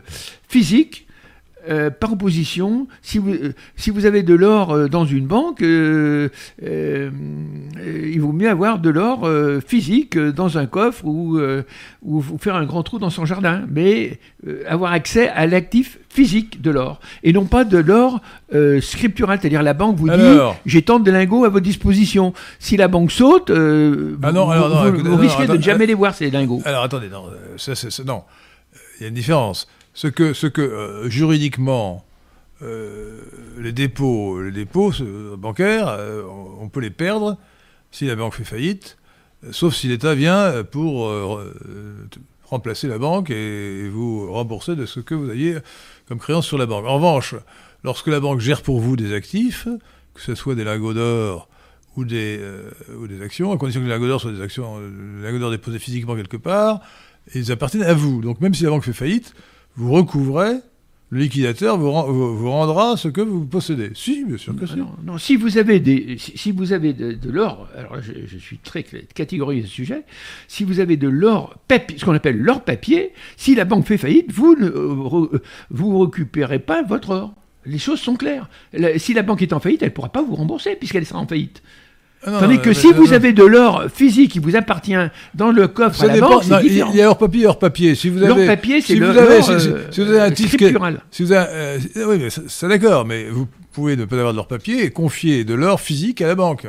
Ah, mais de l'or Euh, physique dans un coffre qui est à vous. Pas forcément dans la coffre. euh, Ah si, si, si, si, alors je m'excuse, là je suis en- on est- on n'est pas d'accord Ça sur dépend, ce de la, ça, ça dépend du- de, de- de la manière dont est défini le titre en question. Il faut Bon, alors- que vous ayez accès direct à votre heure physique. Alors, président. vous, voilà l'idée. euh, vous, euh, vous citez également dans votre article, qui date du début mai euh, 2023, donc tout récemment, euh, euh, vous, euh, vous en avez déjà parlé, de l'analyste suisse qui internationalement reconnu, Egon von qui Greyer. estime aussi qu'un méga crack est inévitable. Oui. Alors pas un crack, mais un méga crack. Hein. Méga, ça veut dire un million, hein. donc ça veut dire un gros crack. Quoi. Les banques centrales ont pris l'habitude de faire face à chaque crise en imprimant de l'argent. Enfin, en imprimant, en créant de l'argent. En faisant tourner la, bran- la- la planche à billets. L'émission incontrôlée, euh, non maîtrisée d'argent et l'accumulation de montagnes de dettes à des niveaux jamais atteints auparavant se terminera inévitablement par un énorme effondrement. Je pense que cette prévision est juste, sauf que il me paraît impossible de la, de la dater. D'ailleurs, vous êtes prudent, vous dites peut-être euh, ce sera au mois d'août, mais août 2023 ou 2024 ou 2025. Euh, voilà. Euh, et dans cette perspective, dit-il, les actifs des marchés euh, financiers perdront jusqu'à 70% de leur valeur. Donc le, le CAC 40, euh, le Standard Poor's perdront 70% de leur valeur. Et- En et- 2008, et- et- le, le S&P a perdu 57% de sa valeur. Il faut savoir quand même, c'est Ouais, énorme. Et alors, euh, il faut voir que pour ce qui est de l'inflation, ce qui rend euh, compliqué la relation entre la masse monétaire et l'inflation, c'est d'abord que les, les innovations financières fait que les- la masse monétaire a plusieurs définitions et qu'on ne sait pas très bien laquelle il faut prendre en considération. Euh, deuxièmement, c'est aussi le fait qu'on parle de l'inflation des biens de consommation. Mais en réalité, il faut avoir une conception large de l'inflation qui comprend également euh, les prix des actifs. Et euh, lorsqu'on déverse de la liquidité sur l'économie, euh, le, le premier résultat, c'est de faire monter les actifs, les actifs boursiers, les actifs immobiliers, mais surtout les actifs boursiers d'ailleurs. Euh, donc, euh, donc les, les- l'inflation des, euh, des, l'inflation des biens de consommation est réduite par, euh, euh, relativement, euh, par la montée des actifs. Euh, les encaisses nominales que les, euh, les agences économiques gardent euh, sont proportionnelles non seulement à leurs revenus, mais aussi à leur fortune. Si la fortune augmente nominalement, les encaisses vont augmenter, ça va ralentir ce qu'on appelle la vitesse de circulation de la monnaie, et donc ralentir l'inflation, toutes choses égales d'ailleurs. Mais lorsque la crise commence à se produire, l'effet se retourne. Les, le- les prix des actifs, bon, des actifs, euh, des, des- des titres en bourse, euh, des actions, euh, vont se mettre à baisser. Et à ce moment-là, euh, l'inflation, euh, va- l'inflation de- des biens de consommation, des prix des biens de consommation, va se mettre à ce moment-là à augmenter considérablement. Donc, donc ça va aggraver la difficulté. et arriver peut-être pas à l'hyperinflation, mais en tout cas une très forte inflation. Qu'en pensez-vous?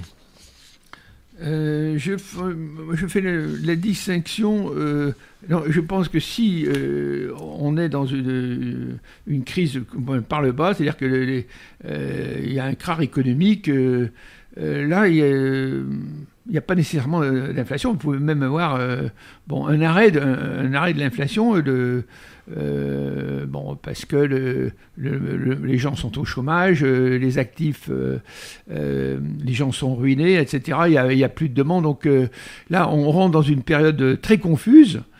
où les, et, si les gens sentent un écroulement, ils vont se reporter à ce moment-là sur les actifs physiques qui, euh, qui eux vont euh, continuer d'augmenter, tandis que tous les valeurs papier, que ce soit alors l'or que vous détenez en papier dans les banques, que ce soit les valeurs mobilières, elles vont s'écrouler.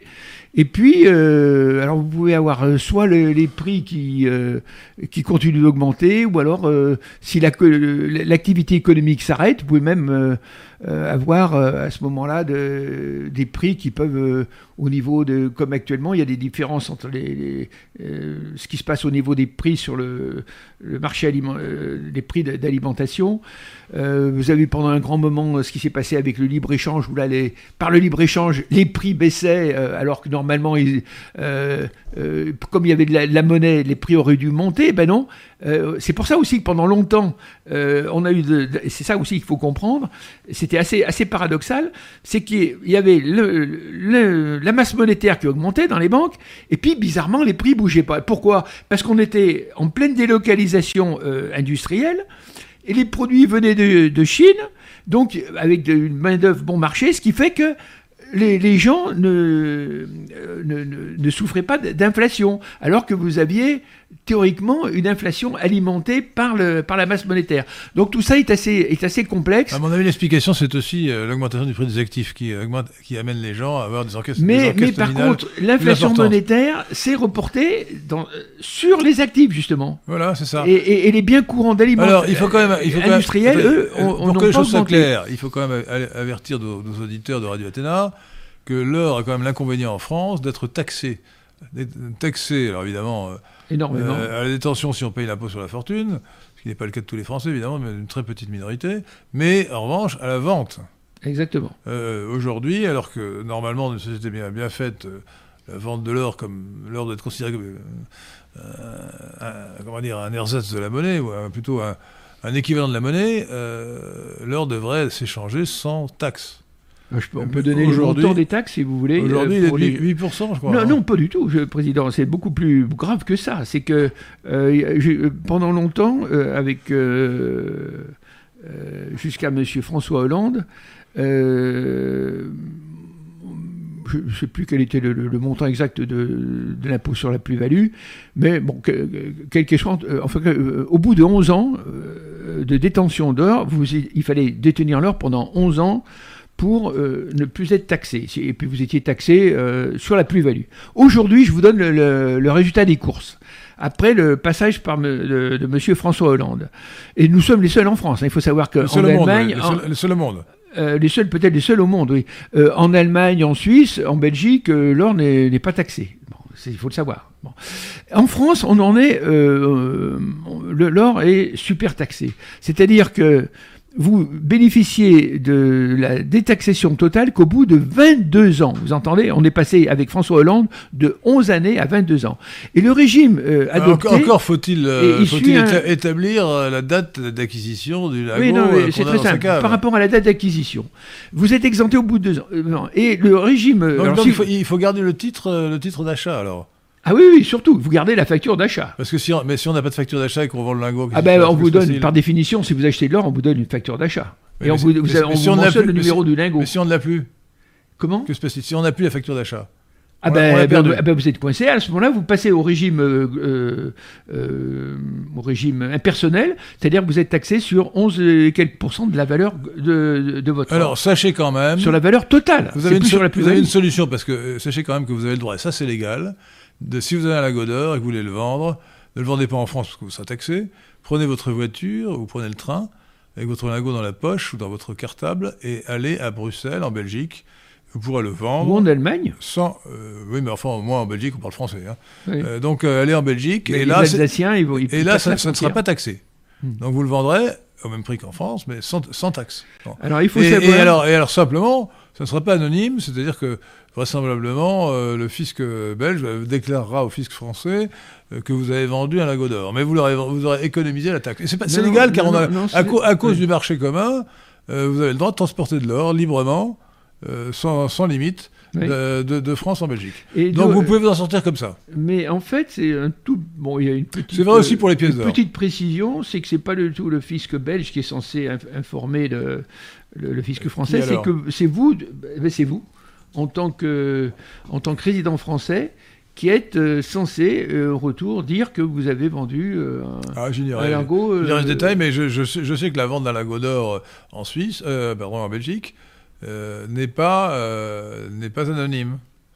Oui, Alors, euh, euh, bon, je ne sais pas s'il y a l'information. En, tout cas, vous ne paierez En- pas, si, si, vous vendez votre lingot d'or euh, en Belgique, vous ne paierez pas d'impôt. Oui, oui, voilà.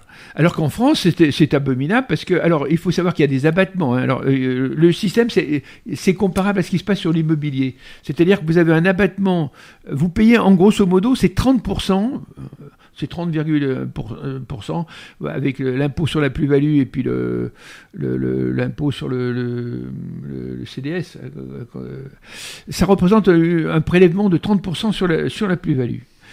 Euh, au bout de, euh, bon, si vous vendez euh, immédiatement, au bout de 22 Euh. ans, vous payez zéro. Mais dans les années transitoires, c'est comme pour l'immobilier. Un- Vous avez un abattement sur la plus-value qui correspond, c'est proportionnel bon, après 3 ans euh, au- à la durée détention. changeons de C'est-à-dire, sujet, mais ajoutons Voilà. quand même, j'ai ajouté quand même euh, un ou deux commentaires de, de monsieur, d'un auditeur qui, qui répond au doux nom spirituel de Daniel Combandi, euh, qui nous explique qu'il vaut mieux, euh, je lui laisse la responsabilité de ses propos, euh, ne pas déclarer l'or qu'on a et, le, cacher dans son jardin sans, sans- rien dire à l'État. Euh, Voilà, je, ne- je ne dirai, je ne dirai pas à votre percepteur, à votre contrôleur, euh, contrôleur fiscal, ce que vous nous avez dit. D'ailleurs, à mon avis, je, je soupçonne que votre, que votre nom, de Daniel Combani, ne soit pas un vrai nom. donc c'est quand même assez scandaleux d'attendre 22 ans, je ne sais pas si vous vous rendez compte, euh, quelqu'un qui est obligé 20 22 ans pour être exempt, c'est- bon, alors que vous avez des pays où on ne paye pas un centime, il n'y a qu'en France, c'est pour ça qu'on est, on est, euh, on Bon, les pays les plus avançons. taxés au monde. quoi. Avant- voilà. ça, ça, nous le savons. Avançons, donc euh, nous... nous- je- Et nous je- allons vers un système, à mon avis, inéluctablement, Donc, donc, qui avons reposera plus sur le dollar, mais sur l'or. deux économistes, Cassandre.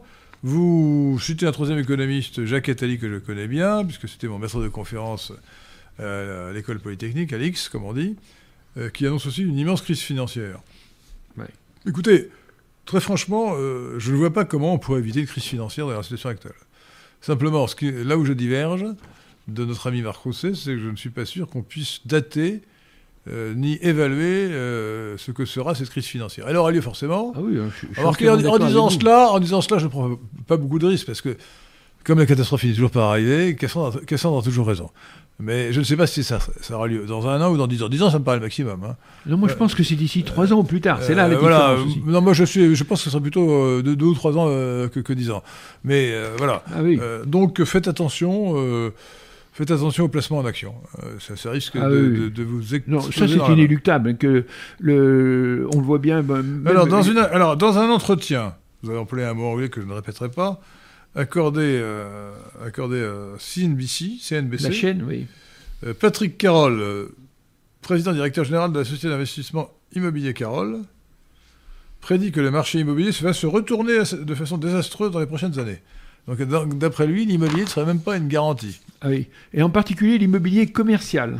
Euh, euh, bon, l'immobilier bureau, il paraît que la défense est en train même de. Il y a des, il y a des locaux vides à la, à la défense, hein, qui est le premier centre. Tout ce qui est immobilier commercial, les fameuses SCPI. Euh, un jour, il- euh, bon, euh, bon, cette garantie euh, actuellement, bon, c'est un peu, Oui, un alors peu ce- discutable. Tout dépend dans quoi. Tout ce qui est les gens qui ont investi dans les entrepôts, dans la logistique. Mais si c'est trop au centre commercial, etc., vous avez des, des petits commerçants qui ferment, les galeries marchandes, les les- loyers baissent, etc. Quoi. Énormément de dettes apothicaires, dit cette, ce- cette personnalité, Patrick Carroll.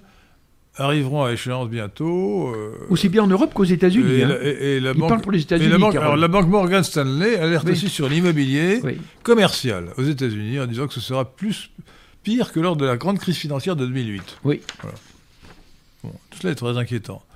Euh, le journaliste financier américain John Robico, non, c'est- pour dire que vous n'êtes pas- Rubino. Rubino, Rubino. Euh, prévoit également l'éclatement de la bulle des milliers de milliards de dollars de produits dérivés. Alors voilà, alors les produits dérivés. Oui, donc ben, c'est- je vous ai- j'en ai, dit un petit mot tout à l'heure. hein. C'est mon fameux chiffre de 1, million de 1 million de milliards de dollars.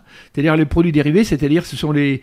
les... Oui, mais là, là, c'est sous-jacent, donc est-ce que c'est vraiment non, mais ça représente un, risque, euh, un risque potentiel. Par exemple, pourquoi est-ce que la Deutsche Bank a été attaquée? C'est à cause de ces produits euh, dérivés, hein, les, les fameux CDS, c'est-à-dire les, les, les, les- certificats de, de- de- le- le- le- ce que vous payez comme prix pour vous assurer. Euh, euh, qui, qui, euh, qui montait sur le marché. Et la Deutsche Bank, à un certain moment, a été dans le viseur à cause de ces produits dérivés, justement. Elle était, elle était Peut-être très menacée. À leur tour, alors je continue à citer les, les- les augures, de- les oiseaux de mauvais augure. L'économiste américain Michael, Michael T. Snyder, Michael T. Snyder, si vous préférez, Oui. Estime aussi qu'on ne peut pas ignorer les signes avant-coureurs, les signes avant-coureurs de la tempête qui se prépare. Ces dernières années, les investisseurs ont été gâtés par les banques centrales, les marchés ont été inondés d'argent liquide, et c'est de cette façon que des indices comme le DAX, Nasdaq et le Standard Poor's euh, et, et le- et le- ont constamment atteint de nouveaux sommets, Oui. alors que les crises ne manquent pas. Un sondage a révélé que les Américains n'ont jamais évalué les perspectives économiques de manière aussi négative. Cela est effrayant. À la même époque qu'à la crise financière de 2008-2009, les Américains étaient beaucoup plus optimistes. Qu'aujourd'hui. Alors selon Ray Diallo, Diallo ça doit être un, un Guinéen, je suppose. Ah oui, c'est un monsieur très connu, c'est le fondateur de euh, la fameuse Bridgewater, qui est un des plus grands fonds d'investissement au monde. hein. Euh, C'est pas rigolo. Euh, Ray niveau- c'est pas un petit bonhomme. hein. Enfin, euh, j'ai pas une estime particulière pour lui, mais c'est lui qui un- gère un des fonds d'investissement les plus importants au monde. Bridgewater, il a, il a fondé, c'est, c'est je crois même le premier fonds d'investissement. Devant BlackRock. Devant, Black- devant BlackRock, d'après vous? Au, c'est au même niveau. crois- Peut-être que BlackRock est plus important, mais c'est. Alors, selon Diallo, les niveaux d'endettement sont devenus insoutenables. Les dettes, les dettes, euh, les dettes augmente tellement. augmentent tellement que les banques centrales devront les acheter. Euh, oui, mais alors ça, ça, Ah peut, oui. ça peut- ça peut permettre à la situation de, de- de- de continuer, de se perpétuer. Les taux d'intérêt sont suffisamment élevés pour lutter contre l'inflation et fournir aux prêteurs des rendements réels adéquats. C'est pas vrai, ça, c'est faux. Mm. Les taux, d'intérêt sont en dessous de, de- de l'inflation. Mais Ils sont trop élevés pour les emprunteurs débiteurs, faudrait savoir. Ça me paraît pas très logique tout ça. Euh, alors, l'économiste le plus pessimiste et alarmiste. Harry- Alors lui, il est trop précis. Harry Dent, qui euh, nous annonce le plus grand crack de notre vie, va se produire Dans les mois, euh, jusqu'au au 15 juin. avant, on a- avant la mi-juin de 2023. Alors on n'a plus qu'un mois pour. euh, Euh, on n'a plus qu'un mois à être tranquille. Bon, je ne sais pas quand il a dit ça, mais il s'est ben, engagé. c'est ce qu'il dit. Moi, je, là, je, Il- je pense il- qu'il est trop il, pessimiste. il est un peu imprudent en annonçant des oui, choses il, aussi, aussi il- précises. il- hein. il va, il va trop fort de la cuillère, lui. Ouais, à mon avis, euh, alors je me demande même s'il ne fait pas ça dans un but euh, pas très Il honnête. a peut-être joué à de- terme, alors il de- veut, de- il veut créer la panique. Voilà, il, il veut créer la panique pour faire Oui. des opérations. euh, non, je, je ne lui fais pas confiance. hein. Alors, ma vision défendue euh, depuis plus de 5 ans, dit notre ami ici présent Marc Rousset, euh, c'est que euh, nous sommes proches de, de- de la situation mauvaise que, que prévoient ces économistes que nous venons de citer. Euh, nous, pensons notre, que- nous pensons pour notre part, dit Marc Rousset, que tout peut arriver à partir d'août 2023, sans pouvoir, sans pouvoir dire ce sera août 2023, août 2024 ou août 2025. Oui. Vous êtes euh, un pessimiste du mois d'août. hein Hein Oui, ça c'est euh, trop. euh, je dirais, C'est- euh, le problème, ce sera c'est- 2023, c'est- 2024 ou Le 2025. mois d'août, c'est anecdotique. hein, c'est- Jacques Attali qui dit ce peu importe l'année, ce sera en août. Bon, c'est une façon de parler. Lui-même, il doit. Non, il faut. Par contre, ce que je crois, c'est que le la, la marmite, euh, ça va, ça va. Je pense que trois ans, en ce qui me concerne, je, je, vois, je pense que la marmite va exploser d'ici là.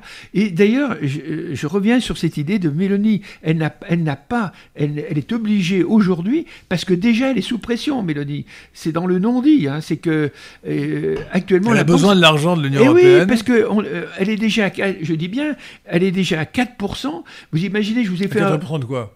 La- la- l'Italie est obligée déjà d'emprunter À à 4%. 4%. Vous imaginez C'est cher. Eh bien, Or, actuellement, la Banque centrale a arrêté de, de, prendre des titres italiens. Donc, il est La obligé. Banque centrale qui n'est pas italienne mais européenne, je vous rappelle, c'est la BCE. Oui, la, la BCE. L'Italie voilà. est dans la zone euro. Voilà, donc c'est et, et c'est une des raisons, je crois, euh, entre l'Union européenne et la Banque centrale, ils tiennent, euh, ils, ils la tiennent à la gorge, quoi. Donc, euh, euh, à la limite, Alors, j'aimerais- c'est ça qui est j'aimerais- très gravissime. J'aimerais j'aimerais que nous, parlions, euh, que nous parlassions même de, de, de ce qui n'est pas directement euh, lié à la finance et à l'endettement. Euh, il y a des sujets d'économie dite réelle, l'énergie et la guerre en Ukraine. Bon. La guerre en Ukraine qui a entraîné toutes sortes de sanctions, une série de sanctions, je crois qu'on est au dixième train de sanctions votées par, ou décidées par l'Union européenne contre, contre la Russie euh, qui ont euh, l'inconvénient d'être euh, souvent pire, pire pour nous que pour le pays sanctionné, pour la Russie. hein. Lorsqu'on se prive du gaz russe, par exemple, bah, on est obligé d'a- d'acheter le gaz plus cher. Euh, donc c'est une, stupidité assez, extravagante. Surtout, ça mène à des créations d'activités. Euh, euh, jamais la Russie ne s'est aussi bien portée depuis qu'il y a eu les premières sanctions de 2014. Euh, la, la- Russie est aujourd'hui la première, la première agriculture exportateur de céréales au monde parce que en 2014, on a commencé à, la sanctionner. hein. Donc, ils sont obligés. La richesse d'un pays. C'est ça qu'il faut comprendre. C'est- l'activité, c'est la, somme des valeurs ajoutées créées dans le, pays. Et ça, c'est la force de la Russie. C'est que plus on, crée des sanctions, plus elle est obligée d'augmenter sa propre richesse en produisant sur place. Parce qu'elle n'a pas d'alternative. Et le résultat, c'est que à peu près le, pourcentage de l'activité industrielle dans l'économie euh, russe, c'est de l'ordre de 40%. Nous, nous sommes à 10%.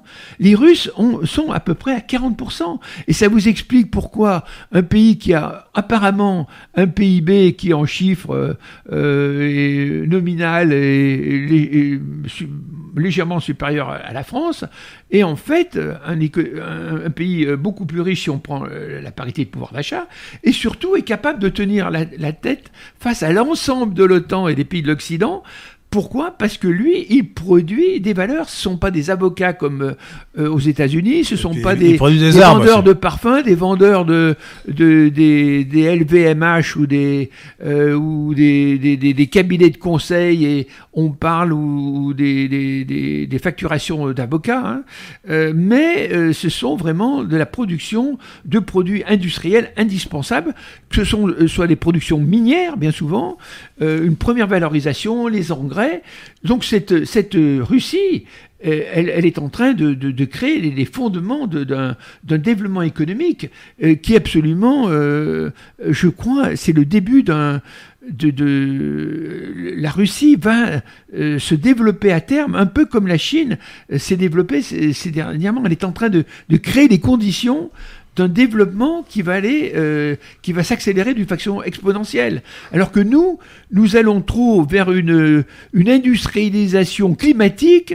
Euh, pour moi, d'ici quelques années, un, un jour, euh, tout ça va, ça va être comme euh, le fameux libre échange. hein. J'étais un des témoins de, de ce combat comme ce stupide libre échange euh, auquel j'ai participé pendant 5 ans. Nous a, rac- euh, 50 ans, nous a raconté des âneries pour en arriver à la conclusion que le libre échange c'était une, une ânerie. Il a fallu 50 ans, chers amis. J'a- J'attire votre attention. Eh bien, le réchauffement climatique, ce sera pareil. Il y a, c'est vrai, actuellement un petit réchauffement climatique qui est dû aux variations du soleil ou pour des raisons euh, X, Y ou Z, mais ce n'est pas l'activité humaine de l'homme avec le CO2 qui lui contribue euh, au contraire il- il à il développer faut- le, Ah, faut, développement dire, de la végétation. Pour, ce qui est de la France, que nous sommes. Alors pour ce qui est des sanctions, donc euh, c'est c'est tout à fait contre-productif parce que la- la- plus on sanctionne, plus la, Russie développe sa richesse, n'est-ce pas? Et elle rigole. Euh, actuellement, elle fabrique autant de. Euh, lorsque McDonald's, c'est là le côté stupide des Européens, n'est-ce pas? Vous vous imaginez lorsque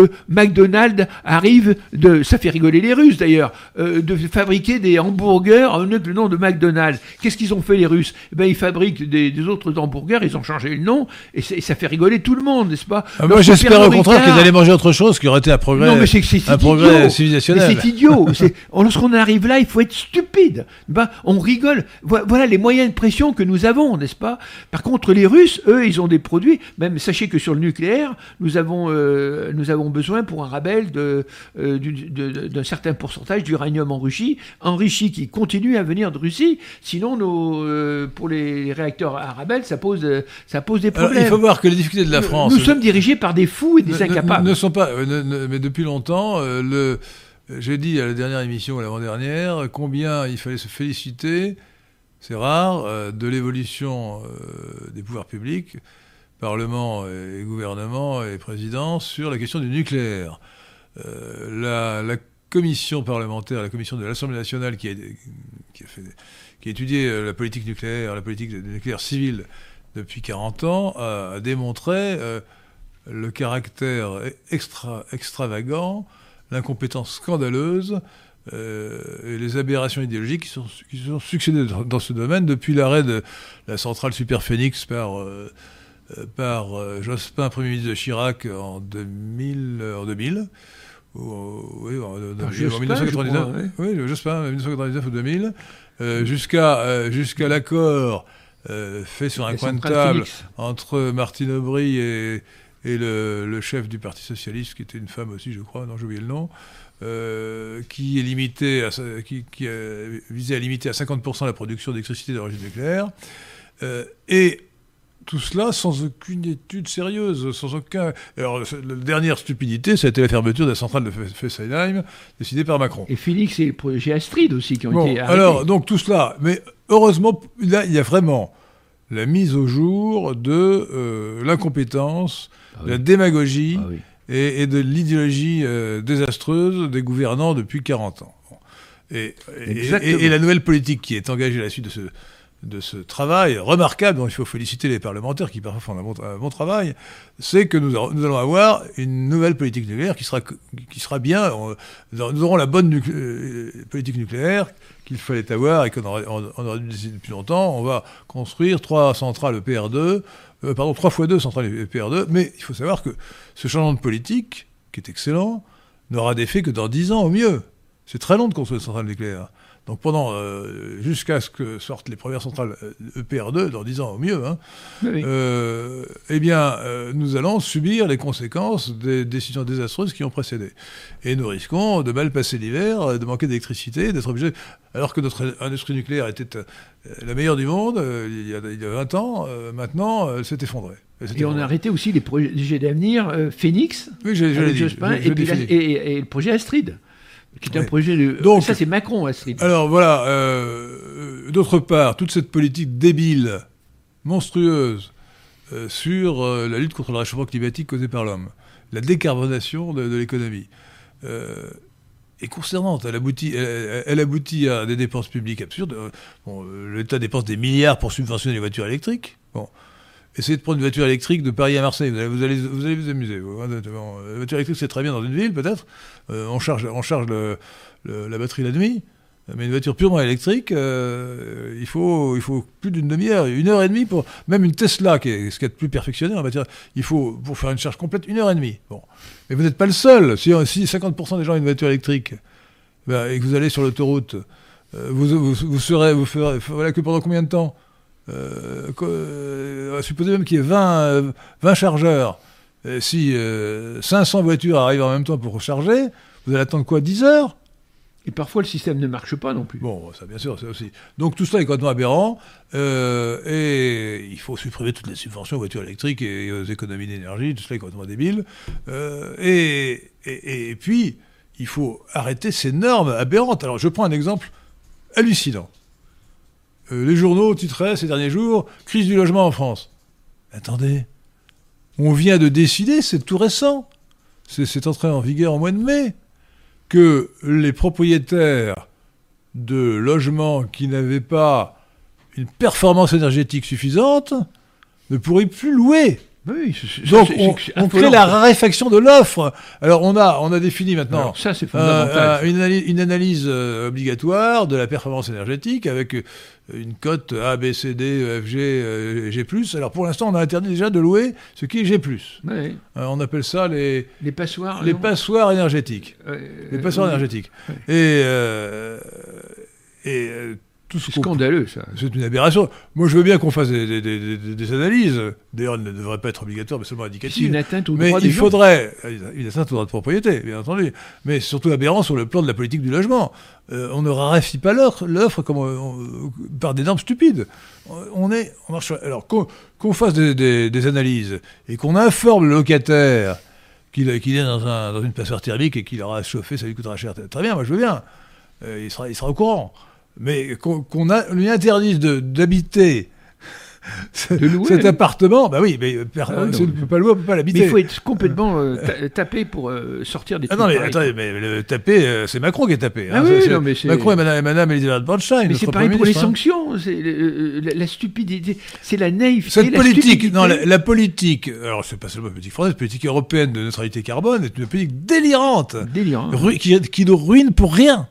Qui nous ruine pour rien, qui nous ruine pour rien. D'ailleurs, c'est, c'est tellement facile à démontrer. D'une part, euh, ce n'est pas notre sujet, mais euh, je répète que la théorie du réchauffement climatique causé par l'homme est un bobard, mais même si vous croyez qu'elle, n'est pas un bobard, il faut bien comprendre que la production de carbone des pays européens, c'est quoi? 5% de la production La de France, carbone c'est 1% de... Un- un- de- 1% de la production de carbone dans le monde. Bon, alors avant que la Chine et l'Inde, euh, qui font semblant, mais qui en, ré- en réalité se, se moquent 1% complètement. de la population et c'est beaucoup moins puisque nous avons euh, de l'énergie nucléaire. Donc on a, on a des ratios donc, qui sont donc- encore plus donc- bas. donc- donc nous, nous, nous sommes- nous avons déjà une, une- une énergie euh, très, très décarbonée, donc il faut vraiment être complètement taré. Euh, je crois que le mot n'est pas trop fort. hein. Nous sommes dirigés par des tarés, Ouais, des incompétents tarés, qui pour des raisons idéologiques débiles euh, veulent décarboner l'économie, ce qui n'a aucun sens. Et j'aime bien rappeler aux écologistes que s'ils veulent cesser de carboner, si je me permettre cette expression, euh, ce verbe qui, je crois, n'est pas français, d'émettre du carbone, mais qu'ils cessent de respirer. Parce que quand on respire, un être vivant, l'homme est un être vivant, un animal, excusez-moi, espèce Homo sapiens, et quand nous respirons, nous absorbons l'oxygène de l'air, et nous aurions quoi? De gaz carbonique CO2, du dioxyde de carbone. Donc, la première contribution des écologistes à la décarbonation de, de- de la société et de l'économie, c'est de cesser de respirer. voilà. Et tout irait bien. Ou d'arrêter de consommer, d'arrêter de se déplacer et d'arrêter le libre Ah non, échange mais attendez, la, la respiration, c'est quand même le, le- Ah la oui, ah première bah chose. oui, hein. ah bah oui. ah bah, Respirer, c'est émettre du, gaz carbonique. C'est encore pire ça. Il n'y a pas pensé à ça, hein, c'est pourtant évident. bon, euh, est-ce qu'il y a des, des questions euh, que sont posées par nos amis euh, euh, J'en ai vu parce que quelques-unes non- non, pas beaucoup parlé de la guerre en Ukraine. Moi, j'aurais voulu euh, profiter de votre présence pour en parler davantage, mais bon, on a manqué de temps. Euh, il faut- Mais vous n'êtes pas quand même comme les, les gens, comment appelle-t-on ça les, les gens qui annoncent la catastrophe et qui veulent se réfugier dans, les, dans, des, dans des grottes. euh, Dans des BAD, hein dans des bases autonomes. Oui, les- Euh, euh, il y a- un terme franglais pour ça, c'est le. Les survivants. C'est Les, le surviva- les survivalistes. Sur- le fameux survival en anglais. Ouais, c'est de, de l'anglais sur les, les survivantistes, on dirait en français. hein. Euh, pour survivre, alors bon, ce n'est pas très sérieux, hein, c'est comme euh, ceux qui vous disent que l'homme n'a pas marché sur la Lune, hein, euh, que la Terre est plate. euh. J'ai une question sur la Turquie, je crois pas que vous en ayez parlé. Alors, à part à part de la Turquie. Mais le alors, problème- le quel- problème- attendez, attendez, la- quel est le résultat en Turquie? Euh, bah, je crois qu'Erdogan a gagné, mais je suis pas certain Euh, que les résultats. La dernière nouvelle, j'en étais à 49,5 pour Erdogan. Alors, est-ce qu'il a gagné ou est-ce qu'il a, est en balotage avec euh, 49,5 J'ai vérifié. Mais la question était par rapport à l'intérêt de la France. Non, mais moi, j'aimerais d'abord qu'on me dise si Erdogan a gagné. Élection, Erdogan rate de peu la victoire. Ah, c'est ça, 49,5. Euh, il affrontera. Oui, c'est ça. Voilà. Bon, il avait quand même des chances de gagner au second tour. ouais. Euh, voilà. Alors, euh, écoutez, bon, euh, quelle est la question? Est-il dans l'intérêt de la France que le président Erdogan perde les élections en Turquie? Qu'en pensez-vous? Euh, oui, oui, c'est l'intérêt de la France. Moi, je pense que c'est l'intérêt parce que euh, bon, j'ai fait preuve d'empathie. hein. Euh, on peut reprocher ce qu'on veut à Erdogan, mais enfin, c'est un, un monsieur qui essaye de, ben, dans, dans sa culture, euh, de, euh, de défendre- c'est l'intérêt de la France qu'il qu'il gagne l'élection. Non, c'est perdent. perdent. Ah L'intérêt oui. de la France, c'est qu'ils perdent. Mais euh, si j'étais turc, je voterais pour Erdogan. Euh, les choses sont claires. Parce que je pense que c'est l'intérêt de. Il, il, a quand même. Il essaye de défendre la Turquie. Alors je combats son action, mais lui, c'est le. le... Qu'est-ce que vous combattez dans son action? Ben, son action, c'est de, de, le, le, retour au, prestige de, de, ce qu'a pu être l'Empire turc, d'essayer de, développer l'industrie. Il y a quand même des, des, des réalisations. Euh, je dis bien, c'est euh, un monsieur qui est dangereux, mais pour l'instant, euh, je pense qu'il travaille pour la Turquie. Alors, c'est pas c'est pas bon pour nous en tant qu'occidentaux, même en tant qu'Européens.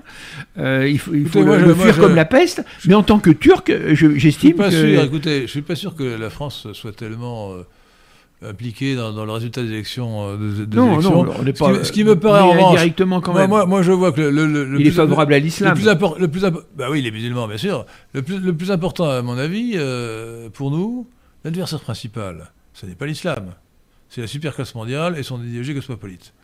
Et par conséquent, dans la mesure où Erdogan est anti-cosmopolite, dans la mesure où son adversaire m'a l'air d'être un archi-cosmopolite, je pense que pour la, défense, de même que nous avons intérêt, pour des raisons euh, bien d'idéologie euh, bien comprise, de souhaiter la victoire de, la Russie et de, Poutine, qui d'ailleurs souhait, qui se réalisera, hein, euh, je pense qu'il vaut mieux Erdogan que son adversaire, parce parce qu'il n'est pas dans l'orbite de l'idéologie cosmopolite mondiale. Et ça, c'est, un progrès. C'est pas lui qui fera le mariage homosexuel, hein.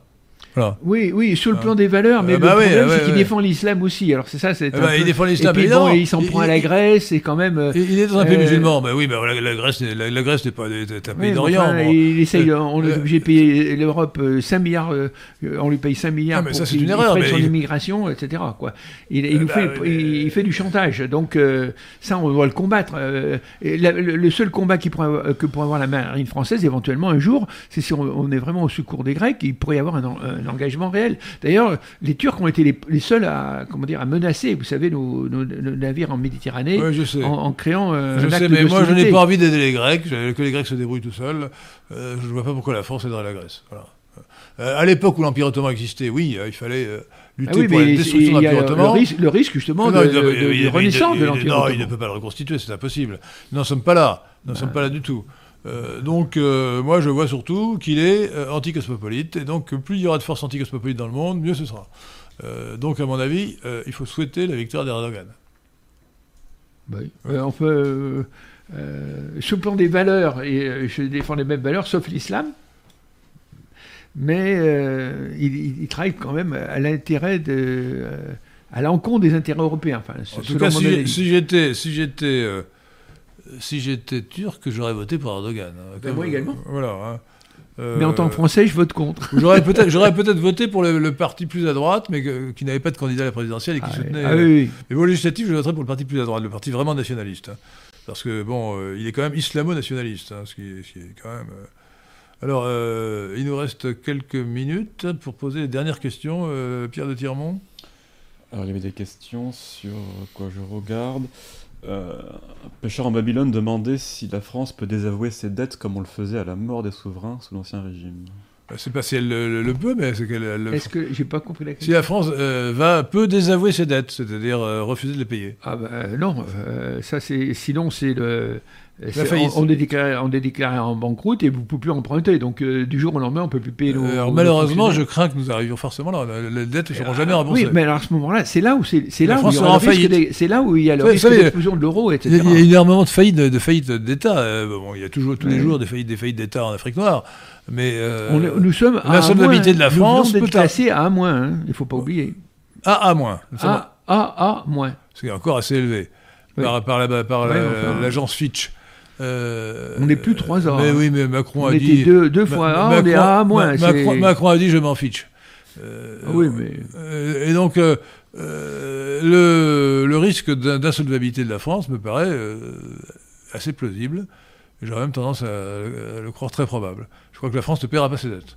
Ouais. Je voudrais pas, euh, je voudrais pas que, à la suite de cette déclaration, euh, euh, la France retombe Non, à A, A ou à B. c'est quar- c'est 40 ans de- mais, de- d'erreurs accumulées, quoi, de- avec une accélération ces derniers temps euh, On peut dire que ça a commencé avec de la Mitterrand. dette. Ça- vraiment, ça a commencé en 1980. La politique financière Oui. de la France était, Oui, euh, était pas correcte dans tous les domaines, parce que Mitterrand, pardon, Giscard et Barre ont augmenté énormément les prélèvements obligatoires, mais au moins, le budget n'avait pas dérivé, la dette Oui. n'avait pas dérivé.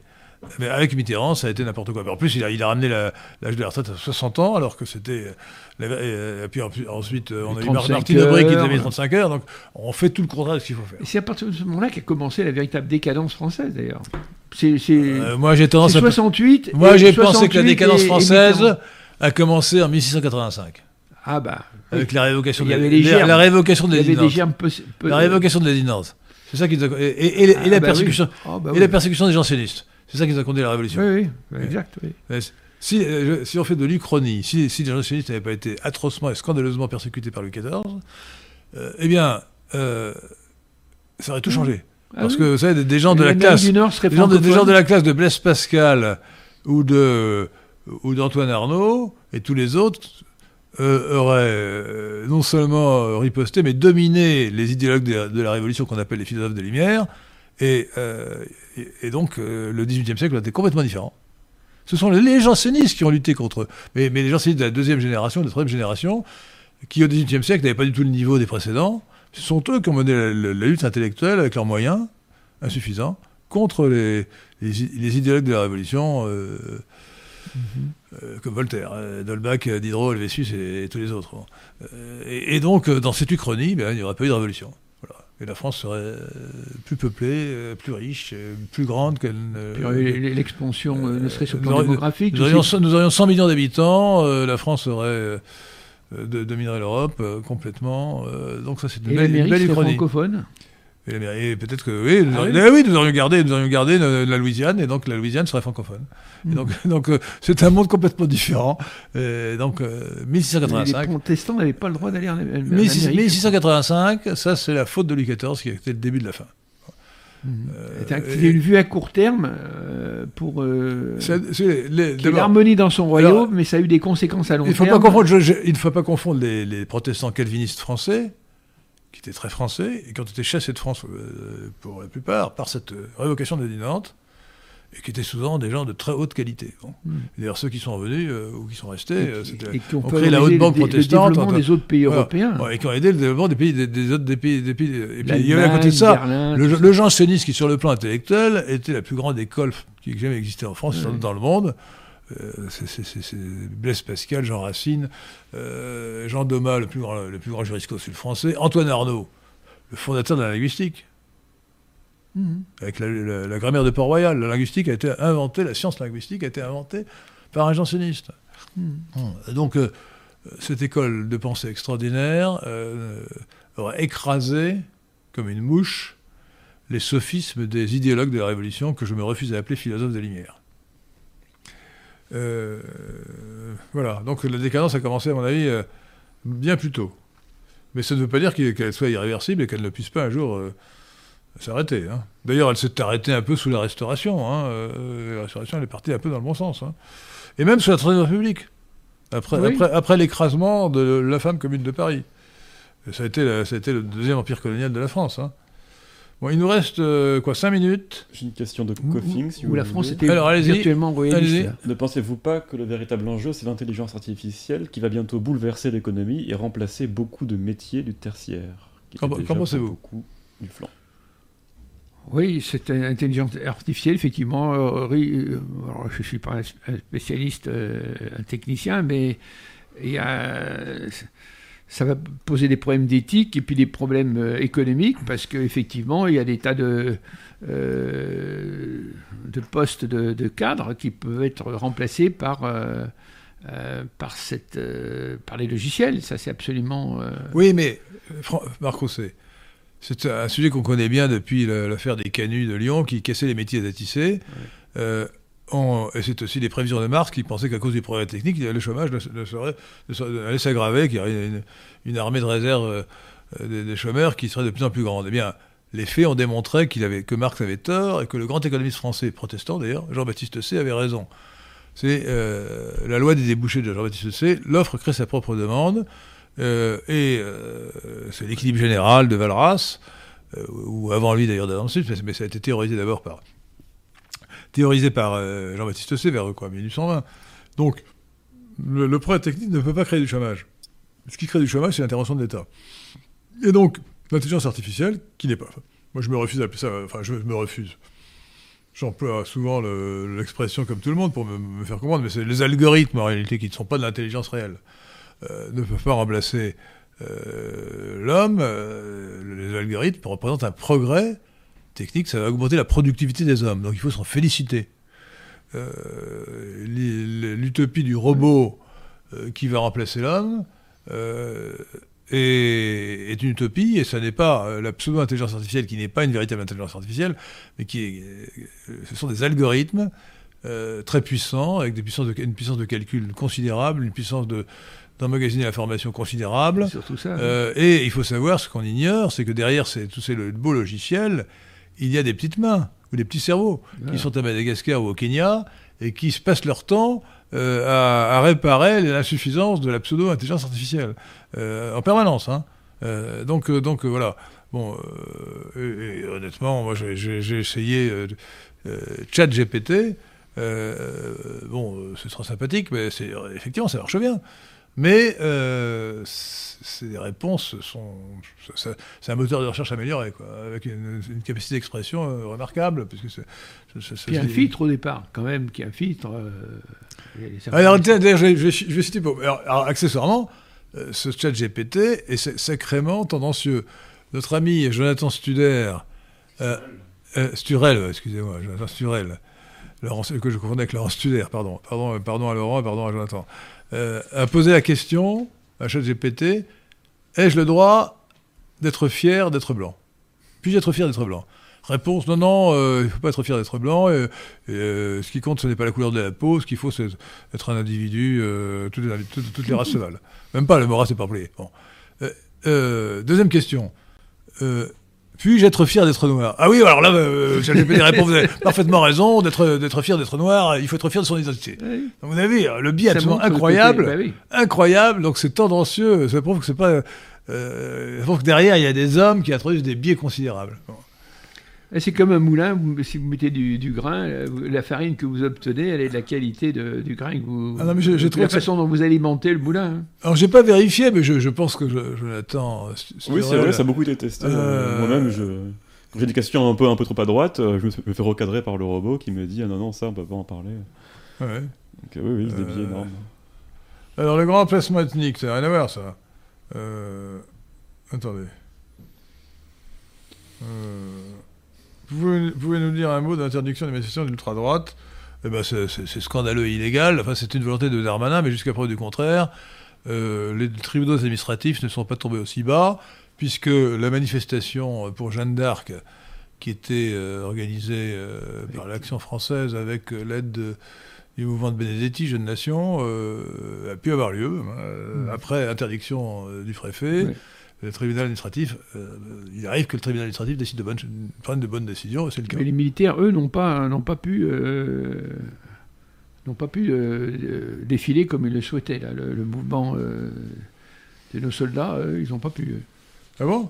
Non, le- comme ils Ah bah les militaires, c'est un peu normal, ça. Je peux pas con- condamner ça absolument. Non, hein. mais les militaires qui sont qui sont plus en activité, c'est des euh, ils ils s'appellent comment ce mouvement là C'est-à-dire des, anciens gradés. Alors attendez, il me reste deux minutes, donc je remercie euh, évidemment ma- Marc Rousset de sa, euh, de sa collaboration, de sa contribution. Je remercie notre ami Pierre de Tirmont d'avoir réalisé l'émission et d'avoir posé des questions.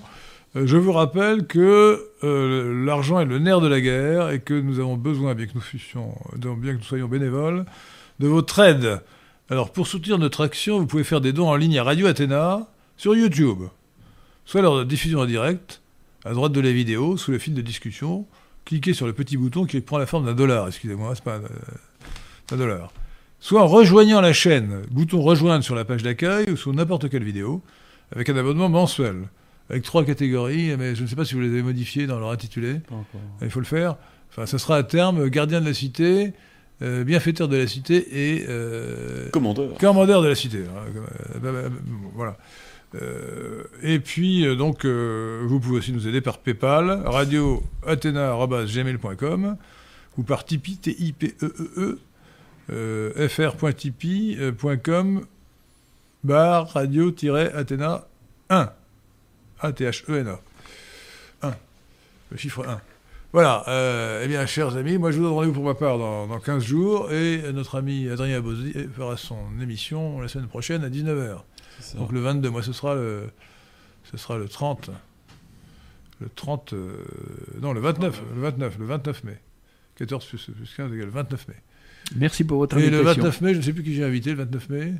Euh, c'est blanc, c'est blanc, c'est Paul-Éric Blanc sur la zététique. C'est ça, c'est la zététique. Nous allons discuter de la zététique. Merci chers auditeurs. Merci bien.